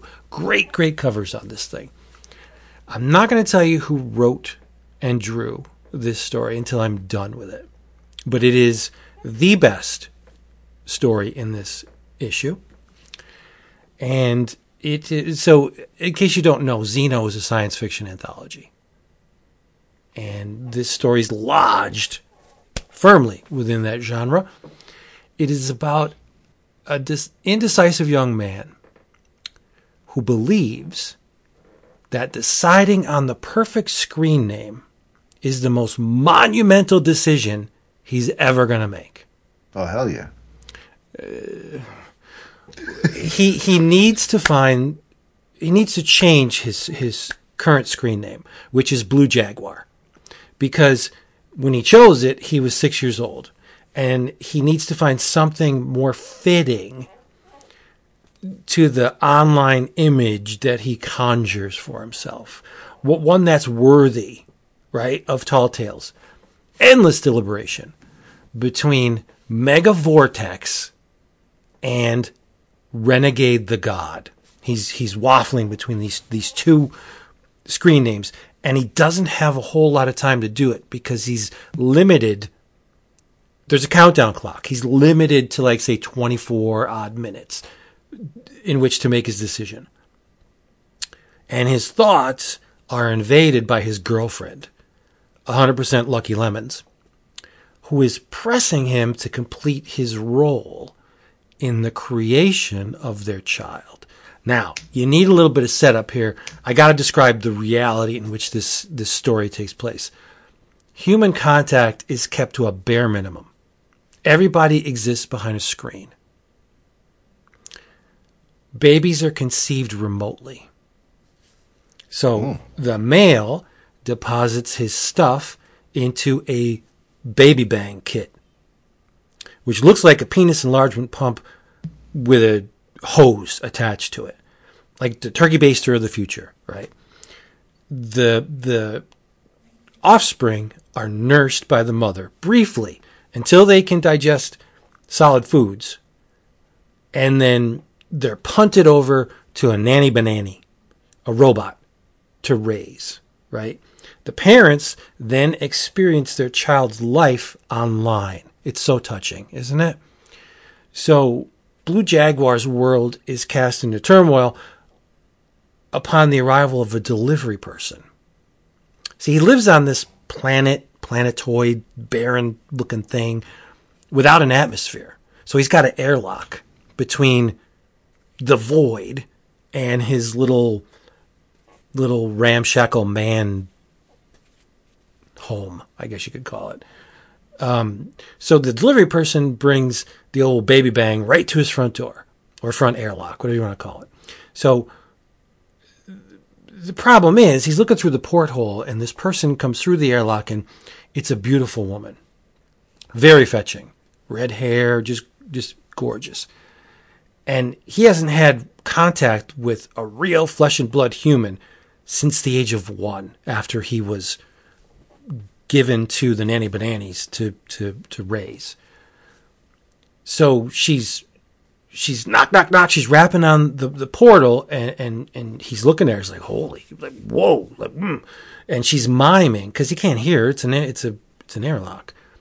Um, she's miming the deliveries that she has for him. She's like, so you know, holy crap, lemons can't see her. I can't let my girlfriend somehow get wind that there's a real woman in proximity. Knock, knock, knock. She's still knocking on the portal. Does he let her in? You know, maybe she's one of those repulsive feelies who enjoy ugh, actual physical contact with a real human being. She maybe she is carrying diseases like he doesn't know. Knock, knock, knock. She's still knocking on the door, and he's thinking, "What would Mega Vortex do?" I'm not going to tell you because you're going to read it. Because the ending is both awesome and severely fucked up. that's, that's all I'm going to say. You know who wrote and drew this thing? Who? David and Maria Lapham. Uh-huh. Aha. Yes. And the color art is by Francesco Segala and Gloria Martinelli. Wonderful Italians. Yeah, and it, it is on the one hand, it's very typical of what uh, David and Maria do, but on the other hand, it's very different because I don't associate sci-fi with with David with the Laphams. Like I just I don't. They they do more um, backwoods gothic type things, you know, and, and urban crime and stuff like that. This was very surprising, but it's great. And to see color on Lapham's work, little weird. I, I, I mean, and, uh, the bad idea stuff notwithstanding. No, that was black and white too. Yep. It's just odd to see color on Lapham stuff. Like I don't think I've seen color since the the uh, Vertigo series. What was that? The one with the Oh yes, Young Liars. Young Liars. Yeah, Um, yeah. mhm. but this was great. There, there's a, a story um, called Finale, which was written by Alex Segura and art by Zander Cannon. What? It's it's about a, a young lady named Kara Crux, who was who has expended her entire life, the entire life, just to take out a giant kaiju named Shard. She trained, she studied. The, the, the thing that drives her existence is to destroy this monster. Uh, unfortunately, this the monster has eliminated everything in her life that mattered her family, her friends. And she's in battle with this thing, and it just kind of like shrugs her off. But with the last page, there's a chance that she could get a comeuppance on this thing. I'm not going to tell you. I'm not going to tell you. And if that wasn't enough, the last story, Jason, mm-hmm. is written by Francois Vigneault and illustrated by Artyom Trakhanov. Like, Yes, shut yes. up. I mm-hmm. mean, and it, and it's a it's a commingling of prehistory and science fiction. I will say no more, but it is great. This anthology is a very pleasant surprise. I I didn't expect it to be this good, and it has surpassed everything I could have hoped for. Like Nice. I, I will be totally honest. It was the Lesniewski covers that made me. I'm just going to order it because I will buy anything Lesniewski. He's great. And but the covers are not even the best part of these things. It's just amazing. There are other stories in here. I don't want to get too deep. It is an anthology, five ninety nine. It's extra size. You get more pages. It's great. Um, Oni Press, Xino number two. I think I think the first issue sold out. You may have a tough time getting it. So, so you may have to wait for the collected edition, of which there will be one, I'm sure. But uh, if you can find the first issue, just take my advice. Buy it, buy the second, consume them. You're going to love them. It is really above, way above average anthology. Very good. Awesome. Yeah. Love it. Woo. I'm gonna bookmark it to get the collection. Yep. Wow. Yes. Better Well, like you name. said, one, one, Right. one sold out. so One's, one's tough to yeah. get. Yeah. Yeah. And just to bring it on back to Void Rivals, because, you know, Kirkman needs all the promotion he can get. Yeah. Did you know that the reprint of issue one of Void Rivals has sold out? Issue two has sold out. So they're going back to press for a third time on the first issue and a second time on the second. Like, that is really good news. When did you see a Transformers related book that actually sold out? It has been a friggin' long time. The, the, the most recent example that I can even maybe guess was All Hail Megatron. Hmm. That's a long time ago. Yeah. So I'm glad. I'm just, I'm optimistic. I'm going to be buying G.I. Joe and we're going to be talking about it. Me I know. you. Yeah. What'd you think of Void Rivals number two? I loved it. And well, Dap didn't read it yet. So Yeah, no, I know. Yeah. did you? Yep. Nice. Well, no, I'd, I'd say in, in, in the danger of reiterating stuff that the listener has already heard, I thought it was more of the same. We got more of the, the dichotomy fleshed out between the two races, and then there was that that reveal at the end that not many people, including you know medium to hardcore Transformers fans, are going to get. The hardcore ones will get it, but I, I, if you're if Uh, you're a when- casual when, when, we, when, when we finally discussed it, I, I think I may disagree a bit. He- Only be, for I can't. So I don't want to get, but because I think we're well, I can't. I can't explain why I disagree until. But he doesn't have a huge presence in the in the show. But right but again, I, I don't. But but there is a presence in the in another part of that world that I think a lot of people have seen. But Right. The people that hired him to do what he was supposed to do. cor- correct. yeah. Yes. Yeah. I get it. Well, not people, Yeah. but the things that hired him. Yes. I- yeah, but it was just like, whoa, that is re- much respect. That Mm-hmm. that that's like pulling something out of Fantastic Four lore that happened in maybe two issues. That That's true. that you know, and I I enjoy stuff like that. Mm-hmm. Yeah. Gotta love the deep cut reveals. Exactly. I mean, but come on, he stacked the deck. You start with Jetfire. Oh, come on. Of course. Yeah. So perfect. Oh man, Yeah. What's up with the book of the month, Dap? What are we doing with it? that's a great question. Yeah, um, I will. Uh, I'll send you guys the list tomorrow. Why don't we just make it the Brubaker Phillips thing? Done. Suits me. I just read it, so yeah, fine I. I, I just took the plastic off mine today.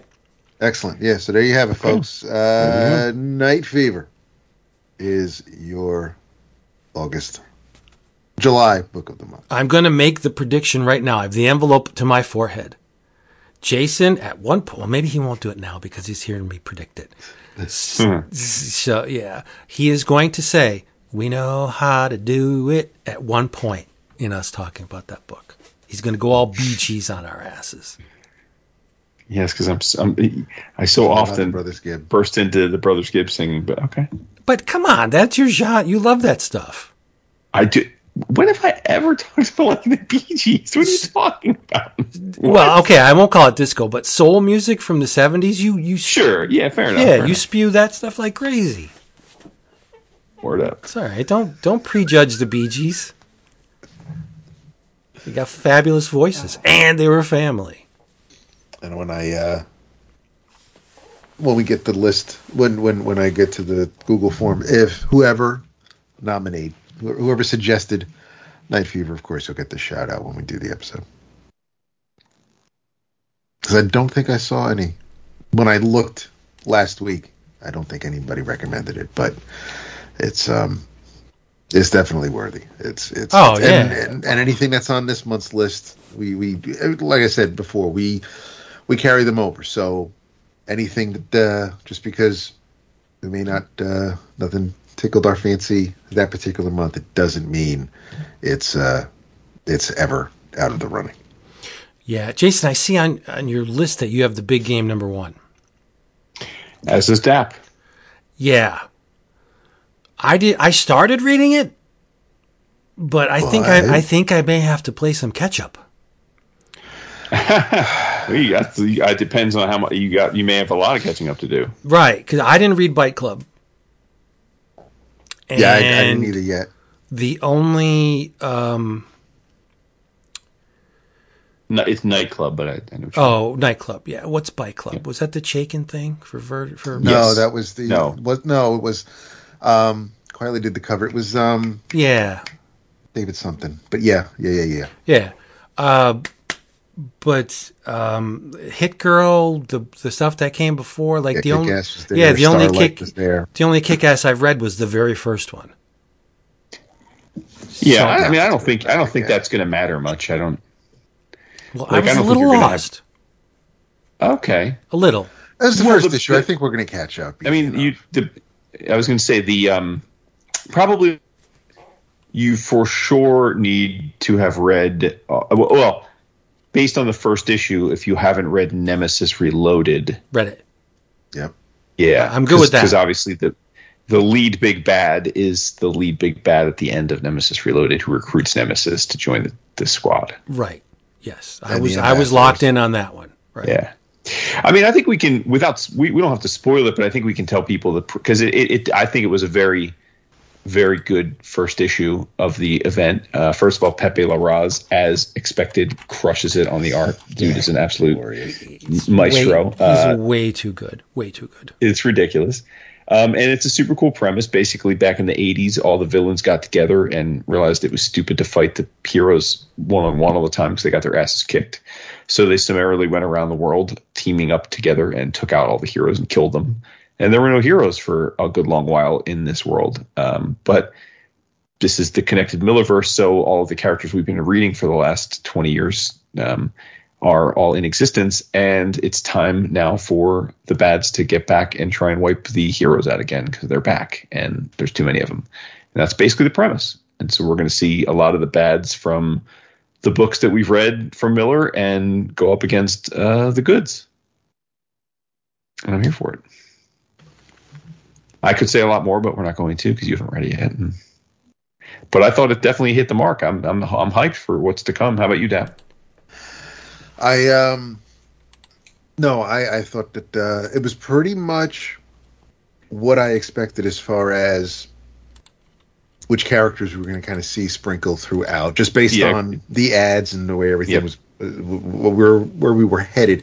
I was a little, I well, no, we'll, we'll we'll talk about it in depth later, and and, and it's only the first issue, so I, it it just may be too soon to tell this, but there um it's it's still a Millar story. There's there's definitely some violence. There's definitely some um yeah the evil is triumphant over good at least for now, but it it's uh I'm it was I I did smile you know seeing you know, turning a page and there's the old man from Starlight, and you turn the other page and there's the ambassadors. It's like it, it's Mhm.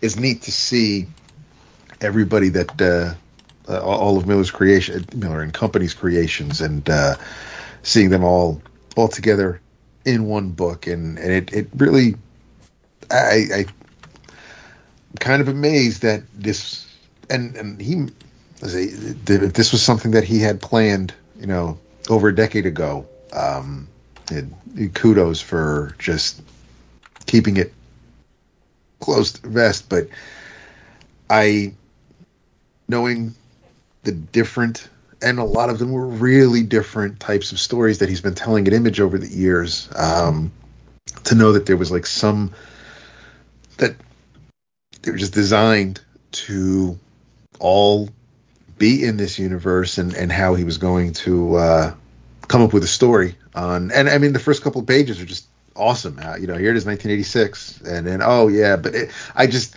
I I loved that part of it, and and uh, but seeing how this is all going to play out and who's going to be left standing and who's not going to be there at the end to stand, I just um it's going to be a hell of a ride, and and it's going to look gorgeous, but uh, I I I had a blast with it. I'm uh, you know I'm looking forward to seeing um, see if we'll see Huck.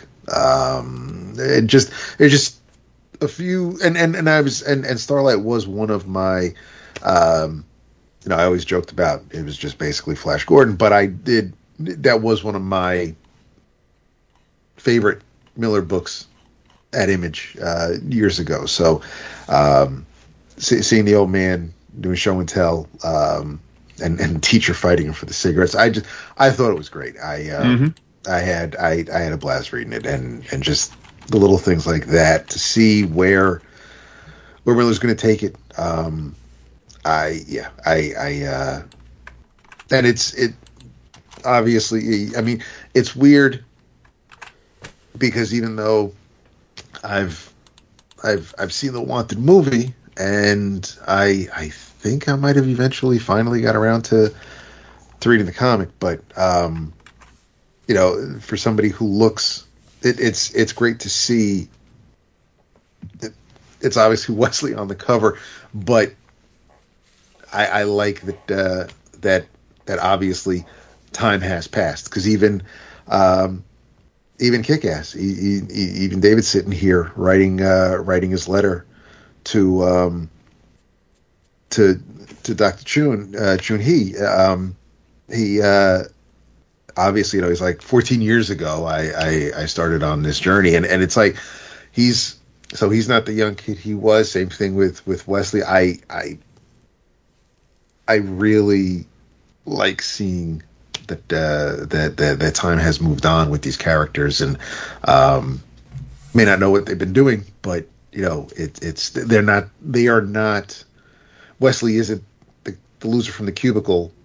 At least No, Wesley in the no. big game is not the loser from the cubicle that we saw. That so so if you just finished reading Wanted, uh, it, you got to expect a time jump. Same thing with you know with Kick Ass and everything like that. And I haven't been reading the Kick Ass books or Hit Girl, so I don't know if if that aging has been happening on on whatever different miniseries have come out over the years. But um, but no, I think it's uh, it it it's it's going to be a blast. It's kind of like the the, the summer event I, I didn't know I wanted. Precisely. Uh, if I had one minor complaint, it would be that because there's so many characters crossing over from so many books, it would be cool if they had little, little just blurb, just little, little, uh, you know, nameplate. Right. Uh, Yes. For, for their Yeah. first, so so you, so you could at least look them up, wiki them or whatever if you weren't if you hadn't read the series. Be like, oh, okay, that's from this book that he wrote. So, but but again, that's a minor nit. Yeah, it would be nice. Uh, maybe some would see it as a bit patronizing or redundant. The fans of Millar, well, no, we wouldn't because that was the standard back in the day. But uh, the whole thing makes me realize uh, it speaks to the volume of the man's output. It really does because when this was announced, I'm like, well, does he have enough stuff to to fuel a, a giant crossover like this? Well, yeah. I just haven't been Oh, paying attention. so much, yeah. Yeah, I mean, you guys have read much more Millar than I have, mm-hmm. and Yeah, and I, I really went back to try and read any of the things I hadn't read that I, at least the ones that I knew for sure would be connected to this. I, actually, m- to your much like depth, the the only thing I think really the only thing that may appear in the series that I haven't read much of is the is the uh, Kick-Ass Hit Girl. I read the original Kick-Ass miniseries, but I haven't read any of the subsequent. So Right. but uh, visually, man, it is a kick in the pants. Wow. I mean, I liked Larraz on the X books, but it's it's really nice to see him cut out or cut loose on a on something that's not company owned. Like this is great. for sure. Loved it. Well, what I read, I I, I, I got a little bit of homework to do, so Yeah. it, it's okay. Yeah. I didn't read. Something. I didn't read Huck. Um, what was the one you mentioned? Starlight. I didn't read that. Starlight. Oh, you did? No, no, didn't. I mean, enjoyed hearing you talk about it, but I didn't read it. It's on me, so I have I have uh, a tad bit of catching up to do. But that's good. That's a good thing, right? I'm sure yes. after I've covered those bases, that this miniseries is going to be much more will resonate a lot more having armed myself with the information I need to understand it. Yes. Yeah. And that was the, the style pre internet. If you didn't know what was going on, you had to go read those issues. You couldn't just yeah. wiki it or, or Google it or whatever. You, you had to actually experience them yourselves. And I like that. I mean, yes, we can do that now, but I'm pretending that option doesn't exist for me. Yeah. That's I why the editor's notes I miss them so much though, right? Because you'd be like as seen in, Right. right? And like and, and yeah. it's it's I don't think it really requires that much effort. Uh, I would expect the editor to know where these things came from, for sure. or otherwise, why are you the editor on this thing? So yeah, um, optimistic, um, but holy cow, did uh, the visuals really hit home? hmm Yeah, it's neat. What else do we have? I uh, I finally finished. Um, I know Jason talked about it quite a few months ago, um, but I did finally dug it out. I, I made it to uh, whittling down the the aubergine, and uh, finally got to uh, Crazy Food Truck Volume Three, the final volume. Mama, and there you go. Um, and it was, uh, I guess, I, I guess it ended kind of the way it had to end, but it was still, uh, was still a little, little sad to see. But um, I mean, just the fact that it ended as well. But um, I, uh, Truncated. yeah, I mean, it was, it was a quick story, just the three volumes. But I mean, as far as what, uh, what Gordon and and Arisa had to deal with, um, it it would have been I, I don't. It, it wasn't necessarily a story that, that that could have gone on for years. Them trying to stay away, keep one one step ahead of the uh, of the army. But um, Well, one, it wasn't intended to be three volumes. I think sales necessitated they end it. Oh, there. really? Okay, Yeah. okay. And two, if you could bet that if sales warranted it, that this thing would keep going on. right, yeah. just, just saying. But anyway, what you got? but no, I mean it's. I mean, I'm I'm I'm kind of here for the recipes, but I'm definitely here for uh for Arisa sleeping in the nude. But no, there's there's just there's a lot of uh, I, the, the art's fantastic. I think um, I, I, uh, Ogaki did, did great with uh, with the story, with the characters, and it was I, I even though yes, it was truncated. Um, it was still it, it, it still to me anyway it still felt complete we we got we we understood why why they were after Arisa. Um, I I really appreciated the uh, the connection that uh, you know. Obviously, there was more to Gordon than just operating a food truck, but uh, being a general and actually being the CEO for those who were chasing him now, uh, it, it, it just added another layer to it. But um, I I think uh, and and and the way and, and even you know like pretty much the the epilogue was uh, was a nice touch. But no, I think uh, I I really did enjoy it. It was um, it was short, but uh, it was packed. I, it, it, the action. I mean, yeah, it was uh, a dude driving around in his food truck with with some uh, with some crazy girl who rip your head off, but uh, the, the fact that there was the the the action and the drama and and uh, and, and a little bit of uh, tension as far as how our hero is going to prevail um, made it quite enjoyable. So I would definitely um, recommend it to, to anybody because it also it, it's not necessarily it doesn't it doesn't feel like a, a, a typical manga tale the way um, pretty much anything else I'm I'm currently reading. I mean, it, it's it's it's not Chainsaw Man. It's it's not Way of the House. It's not like really anything. Any the story itself, the way it's um, artwork aside, uh, just just the story itself. I, I, I just had a lot of fun with it. Like it, it this could have been an indie book from from Oni or somebody, and it just it would have it. It still would have been entertaining. Yeah, it, it's it's just um, I just really I, I liked it more than I expected to, and and and I'm really glad about that. Nice. Yeah. There you go. All right, everybody. Hey, thank you for being here with us one more time around the block. Remember, this episode and all episodes have been brought to you by cheapgraphicnovels.com. If you're looking for trade paperbacks, collected editions, manga, and omniboo, you know where to go. cheapgraphicnovels.com. Reply to your uh, order confirmation saying that you were sent by 11 o'clock comics and you will be gifted with free shipping on your next order. It's insane. Just do it.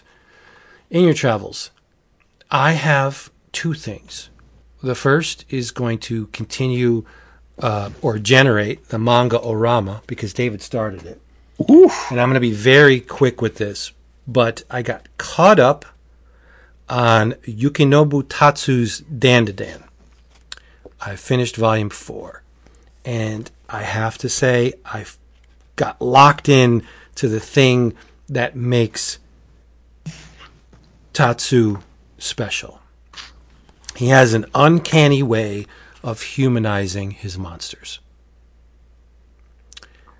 We saw it with Turbo Granny, and now we see it with this. Uh, they're, they're fighting a creature called an acrobatic Silky in volumes three leading into four. And it's a yokai, right? There's a big reveal about yokai as well. Uh, I don't think I'm going to let that go because it needs to be experienced in the book. But the thing about the acrobatic Silky is she gloms on to this uh, Aira Shiratori character, who's another love interest for uh, Okarun, for Ken. And this yokai is uh, a ballet dancer and very, very fast, extremely fast. And you hate this character. He makes you loathe this this monster, but he also reveals the curtain and makes you care very deeply about this character because in her human life, she was a woman who was saddled. Oh, I don't want to say that. She was a single mother. So she had a very young daughter. And she enjoyed the time she spent with her daughter. They danced together. She she doted on the child, but in order to make money, she was a prostitute. And at one point, the uh, the pimp or whoever it was that that managed the whole operation beat the shit out of her and took the child away from her. So she committed suicide. And sh- the reason why she's so attracted to uh, Aira Shiratori is that she sees a resemblance of her dearly departed daughter in this girl. And you just you want to hate this character, but then that's revealed, and you're just like, oh my god, like it just makes you melt. It it humanizes the the antagonist, and that is what Yukinobu Tatsu does really well, exceptionally well, and that's the whole hook with so far anyway with Dandadan is you get these monsters that are horrible creatures, but they're grounded in something, in a relatable something that makes them human to you, like Turbo Granny, right? So, I mean, the, there's substance to this. It's not all just fight of the manga and and the struggle between uh, you know Momo and Ken about the rivalry. That there's there's a love in this book from a variety of angles. So check it out, Dandadan. But just to keep the nostalgia train going, I read Teenage Mutant Ninja Turtles Street Fighter number two. This you is, did. this is a nostalgia bomb, yo. Uh, written by Paul Allor, art by Axel Medel, and uh, color by Sarah Myer. Does it really need to be explained? It's it's the Turtles and the Street Fighter crew. Like there's a, a fighting competition going on. The Turtles and the Street Fighters are at each other's throats, especially Raph and Guile. Like there's a real strong rivalry between these two characters, but something happens that makes them put this mistrust and uh, antagonism on the back burner because they realize they have to work together in order to get around M. Bison and Baxter Stockman's puppetry. It's very well done. There's a fight between Leo and uh, Ryu, and Leo just mops up the ring with him, just destroys Ryu, which is great, right? Because in the previous battles, the Street Fighter crew just beat the shit out of the turtles. Um, Michelangelo has an out because he was making goo goo eyes at um, Chun Li. So, I mean, who wouldn't, right? And even in this one, they keep perpetuating that that infatuation Michelangelo has for Chun Li. I mean, he's smart, uh, but it's it's just fuel for that nostalgia fire. This is all this book is. It's a it's a megaton nostalgia bomb, and I'm digging it. It's not there's there's no deep meaning to this thing. It's just these characters we've we've been journeying with for for decades, and here they are all in one book. So who's not going to read it?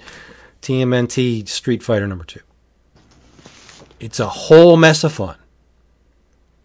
If you're numb, mess. yeah, if you're numb to this book, then I don't know. Uh, we you. we mustn't be speaking the same language.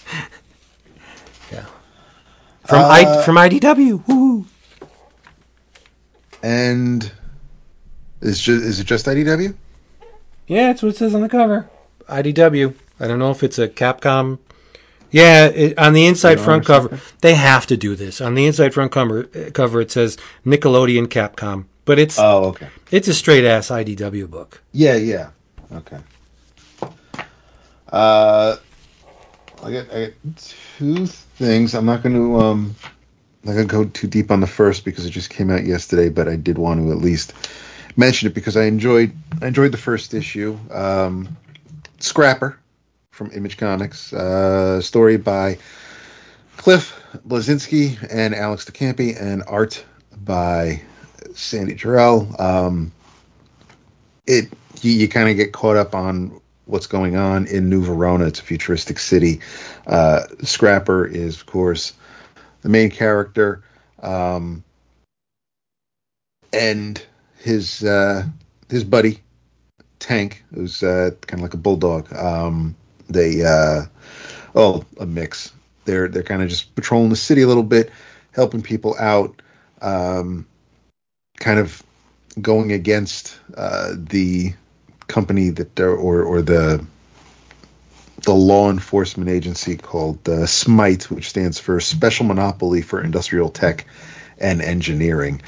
Um, and you get a little bit of a flashback on uh, on Scrapper and and um, his humans, um, Vito and Rosa. But Scrapper has this. Um, it's not necessarily a collar, but it's very. I mean, it's around his neck. It's a very high tech looking, and it actually. Um, he he does talk. Uh, he's talking to Tank. Tank talks to him. Other animals are speaking, and when Scrapper rescues, saves a little little girl from being kidnapped, um, when she's returned to her parents, she says, "A talking dog saved me," and the parents are like, "That's that's ridiculous. Dogs don't talk." And so, um, but it doesn't look like Scrapper was talking in his owner's presence. So, um, I'm not real sure. Um, if adults can hear or, or understand Scrapper. But something heavy goes down towards the end of the first issue, um, and things are not quite what they appear. So um, I, I, I dug the story. Cliff um, is a uh, is been doing video games for past 25 years or so. Um, he uh, it, it's he can tell a story. Um, Back Matter talks a little bit about um, a uh, his Australian Shepherd named Teddy that he had for uh, about 13 years, um, and uh, it this seems to be something near and dear to Cliff. So um, I uh, looking forward to seeing where the story goes. Um, from here. Uh, arts, I, I, I, I dig the art. There's a lot of action going on here. Um, the animals look great. It's it's it's a little bit cartoony in spots. It's not it, it it's not uh, it nothing like what um, you'd get from from Pepe in, in the big game or anything like that. But it's still it it's it's suitable for this story, and I'm um, and it it it kind of um, maybe slightly lessens the impact from some of the more um, emotional moments um, in the issue. But I I dug it. Um, looking forward to the rest. But the other thing I want to mention is uh, for anybody who hasn't yet, is this um, the fourth episode should be available tonight or tomorrow on Max. But Adult Swim. Uh, streaming next day on Max is My Adventures with Superman, which looks fantastic. It's it's got a little bit of um of an anime feel, but uh, I um, I'm loving the the slight tweaks they've made. Um, you know, Superman doesn't really. Um, it's it's it's a little bit um, Byrne reboot Man of Steel where uh, Clark isn't sure where he's from, and um, and when we do see Jor El, um, Clark can't understand him, of course, because he's speaking Kryptonese. But uh, Lois is is a great character. Uh, Jimmy Olsen is a great character, person of color now. Ronnie Troupe, uh, they, uh, they they they gender swapped Ronnie. Uh, Steve Lombard is still a big blowhard. Cat Grant is in it. Um, Perry uh, Perry White is a um, is is a person of color in this in, in, in this universe. We do get um, we we've we've already seen um, Silver Banshee and uh, Livewire and Slade Wilson, who, which is weird to hear um, Chris Parnell's voice as Slade Wilson. It's it's I can't really.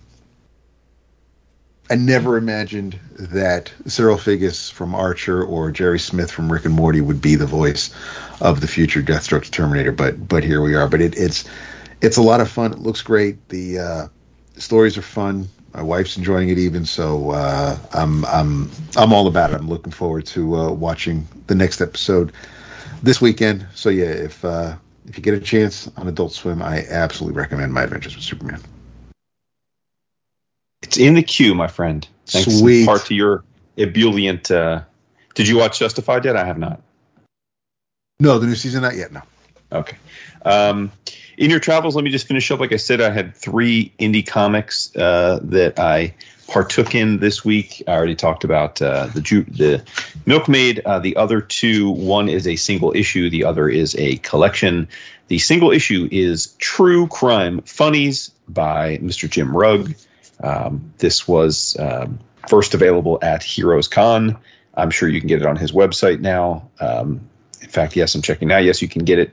You can get the paper form as I have it, or you can get it in digital PDF if you'd like. Um, but uh, I always like Jim's work. Well, I should say I always love Jim's work. So um, I bought this sight unseen. I guessed based on the title that w- it was going to be some kind of play on the old nostalgic uh, crime comics of the day, and that's how it's formatted. Um, it opens up with, um, for those that don't know Jim's work, he often um, will do drawings on lined old lined notebook paper, uh, and he opens it up with uh, with the American Dream, Dusty Rhodes, all covered in blood on one of those line drawings. Then we get a uh, story uh, called "A Diet of Danger," which is um, basically the uh, um, the origin story um, of um, George Hunter White, who, um, for I don't blame people if you don't know who that is. He is one of the main people that was in charge of MK Project MK Ultra, and this uh, this is about him coming up the ranks and eventually becoming one of the heads of the Federal Bureau of Narcotics, which was uh, was the uh, the the organization that oversaw MK Ultra, uh, tied closely to the CIA. And uh, yeah, it's it's it's not every day you you, you see the the uh, straightforward biography of the guy who ends up um, you know uh, creating kind of the craziest uh, government experiment we've at least that we know about. Um, and then last, that. but what's that? Glad you said that. That we know about. that we know about. Yes, Yes. of course. So, well, that's that's for you because I know I know you were I know you were th- you would have thought if I didn't say it. Yes. Uh, and then last but not and that's in color. I should say that's drawn in color. And this is all written and drawn by Jim. And then the um the final story is um takes place in the Yukon back in the early 1900s, and uh, at a mining camp. There are uh, as as as these tough men were wont to do. They would often get drunk and fight each other, a la like a fight club. And um, we uh, we get a story of um, one of the gentlemen who is uh, the best. He's the best of the of the boxers of the wrestlers, and uh, he goes on to become, um, um, you know, generally considered um, one of the greatest professional wrestlers of all time. And and he got his start doing you know bare knuckle brawling in the Klondike, and we uh, we see his origin story. So it's basically origin stories, and then there is a um a, the on the inside back cover, and then the actual back cover, which is kind of neat. We get another story. So I love that Jim uses every bit of the of the of the paper, um, featuring Andy Warhol and Dusty Rhodes as a professional tag team wrestling against. Uh, um, some jobbers, but they it's the headline match of that night was uh, superstar Billy Graham versus Bob Backlund, and uh, and it's just uh, let me just say that uh, Jim Rugg does a you know you don't think of Jim doing likenesses very often, but he does a great great Dusty Rhodes and a great Andy Warhol. So just good stuff. I don't know that Jim is capable of making something that I don't at least appreciate in some way. Um, and then last but certainly not least. Uh, you can go back in the 11 o'clock comics archives at 11 o'clockcomics.com where all our episodes are available for free if you are so inclined and you can do a search for weapon brown uh, we have spoken about it several times over the years including uh, a, a very long loving uh, ode to it that i gave after i read all of it and um, um, like many of you listening uh, i backed the kickstarter for jason Yungbluth's follow up, Weapon Brown Aftershock, and it's finally in my hands. And I devoured it this week. And of the three uh, things that I read in the indie comics world, I love them all, but I would say this was certainly my favorite. It's the meatiest, and the premise is relatively straightforward. Uh, a um, a iron or sort of an armor clad, including their they're wearing a, a metal face mask. Uh, wanderer shows up to a uh, outpost in the dog patch and sits down at a campfire with a bunch of other um, uh, nomads, and they're all telling stories with one another. And this this armor clad person looks strikingly similar to uh, to Mister Weapon Brown, and uh, and the, the word balloons look look and read strikingly similar to Popeye. So, um, uh, which for those that don't know is who you know, it's certainly all tied together, and you're like, okay, uh, and you start hearing. Uh, they each start telling tales of Weapon Brown that they had heard over the years, and it's basically like an anthology, but it's all written and drawn by Yungbluth. Each of the tales, it's sort of like a Thousand One Arabian Nights, is uh, a standalone. Um, and and I think many of them are, are fictitious in this world, meaning that uh, they actually didn't happen in the way that these people heard of them or remembered them. And uh, and the real, I mean, this was going to be a home run for me no matter what. But where I really just did not know was coming, and just just I love Yungbluth for. Each of the stories is drawn in a different style, and they're drawn to pay homage to different EC greats. So the first story is drawn to look like Mr. Jack Davis. That's a tough The- gig. Dude, it, it's cr- but I, you got to see some of these panels. It like it's like spot on. It's crazy. It's crazy. The um the uh and he goes from there. It's uh, the the one of the stories which probably is going to be saltpeter for Vince for Vince, but is meant to look like Don Martin. Um, we've got uh, and, and so forth. Uh, but but I am stunned at how well a job Jason does at paying homage to these different artistic styles because obviously from a structural and story standpoint he also is paying homage to different comic strip characters it's the whole nature of this all set in a post-apocalyptic world and um, I was both thrilled to read it and sad because I'm assuming this is probably for real for real the last Weapon Brown we're going to ever get maybe I'm wrong but you know we had to wait a long time to get this and I'm very glad that we do have this follow up, and it was certainly a worthy addition to what I think is just an outstanding world that uh, that that Jason created. So, wow. Weapon Brown Aftershock. Jason, half full. Come on. Right? Half full? Yeah, the glass. Oh, oh no! Well, I'm just saying. No, I'm saying appreciate what we got. If this is the last that we ever get of it, uh, then I'm I got a lot of love and enjoyment out of what he gave us. I, I certainly hope he goes back to it, but you never know. Here's hoping. Yes. is Loved and lost. Love the Weapon It's Brown. true. And um, here's hoping that you check out our Patreon page, patreon.com forward slash 11 o'clock comics. We have a ton of stuff that we just shovel. That's the appropriate word. We shovel it towards our patrons. We Keep it upon you. Yes, we have images, audio downloads, sometimes like five, six hours of stuff that the regular people, the, the plebes, the noobs, The normies. the normies don't hear on the feed. You get all that. You get um, you can download original comic fanzines from days gone by, all public domain. Um, you get to vote uh, into the book of the month, and if you're savvy, you get to join the dedicated Slack channel, the Familia. We meet each and every day and talk about everything. it's true, everything. Exercise, comics, highs, movies, lows, yeah. TV, yeah, Share depression, each other's triumphs, each other's anxiety, yeah. tribulations. Yep. It, it's great. It's great. So uh, patreon.com forward slash 11 o'clock comics. Do yourself a favor. Get yourself to a comic book store, whether online or physical. Buy some comics, read them, talk about them, enjoy them, hug your family, be there for your pets and your children, and say good night.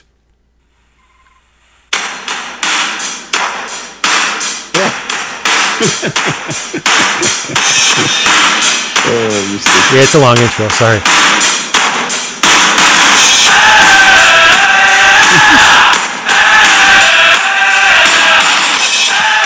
Shitty video. David. I think Dee Wallace is in it, if I remember correctly. Good old D. Wallace. Abused by Rob Zombie. Why she agreed to be in that travesty of a film is beyond me. But whatever. And I had to laugh. There are images out of San Diego of Rob Zombie's Monsters action figures. Like, maybe there's two people out there that are like, yeah, I gotta have them.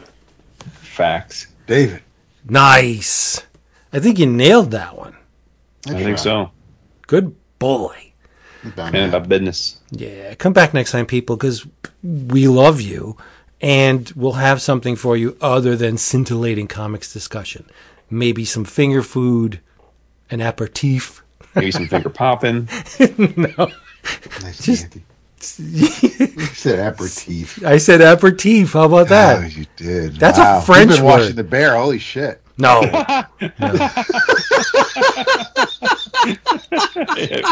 You're right. Waiting to whip out Staj. I'm glad that I could fuel your enjoyment. That's mm. great. I love you. How come nobody's Good talking about good The. Witcher? Like, why did you guys watch it? No, I mean I'm, I'm I'm excited to watch the new season. I haven't watched it yet though. That that that Cavill's leaving because you know.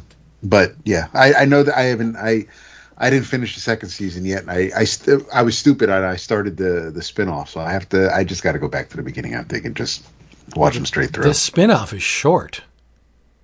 Yeah, I know, but I started it not. I, I think I'm into the second episode, but I still never finished the second season of The Witcher. So I just, I, I just, I was all over the place. I just, I, I need to just The- put my head down and the spin-off is much maligned. Like I don't know why people hate it so much. Again, I, I'm not steeped in the in the Witcher culture. Like I've never played the games, whatever. Mm-hmm. All I know is what I've seen on Netflix. And I, I think the spin-off was really good. Have you checked out the Dark Horse comics? I talked about them on here. Yeah. I th- I think the Dark Horse comics are very That's good. right. You did. You did. Yeah. Yeah. I'm sorry. Yeah. I'm I'm itching to get my hands on the omnibus because I haven't read more than the past I think two miniseries, but they're really good. Yeah, and you know, it's a good looking show. The people in it are very mm-hmm. attractive. Very attractive. Yes. I'm I'm s relatively straight, but Cavill's a handsome mofo. Oh, he is. Oh, he he's a handsome absolutely devil, is. yeah, Yep. for sure. He's a turner no matter what your gender is. Series my that's my draw. I think series just. Mm. Mm-hmm. But you know, I like the the the waifu with the with the Danita sandwich. I like that. You do. Did I? Yeah. All right, we're out of here. You know what to tell them. We love you. Oh my God, deadpan! Come on, with some con mucho gusto. Get excited. And you know why we're here? Because we love you. Nice, breathless. I love it. All right, we're out of here, people. Peace. Peace. That's it for that one.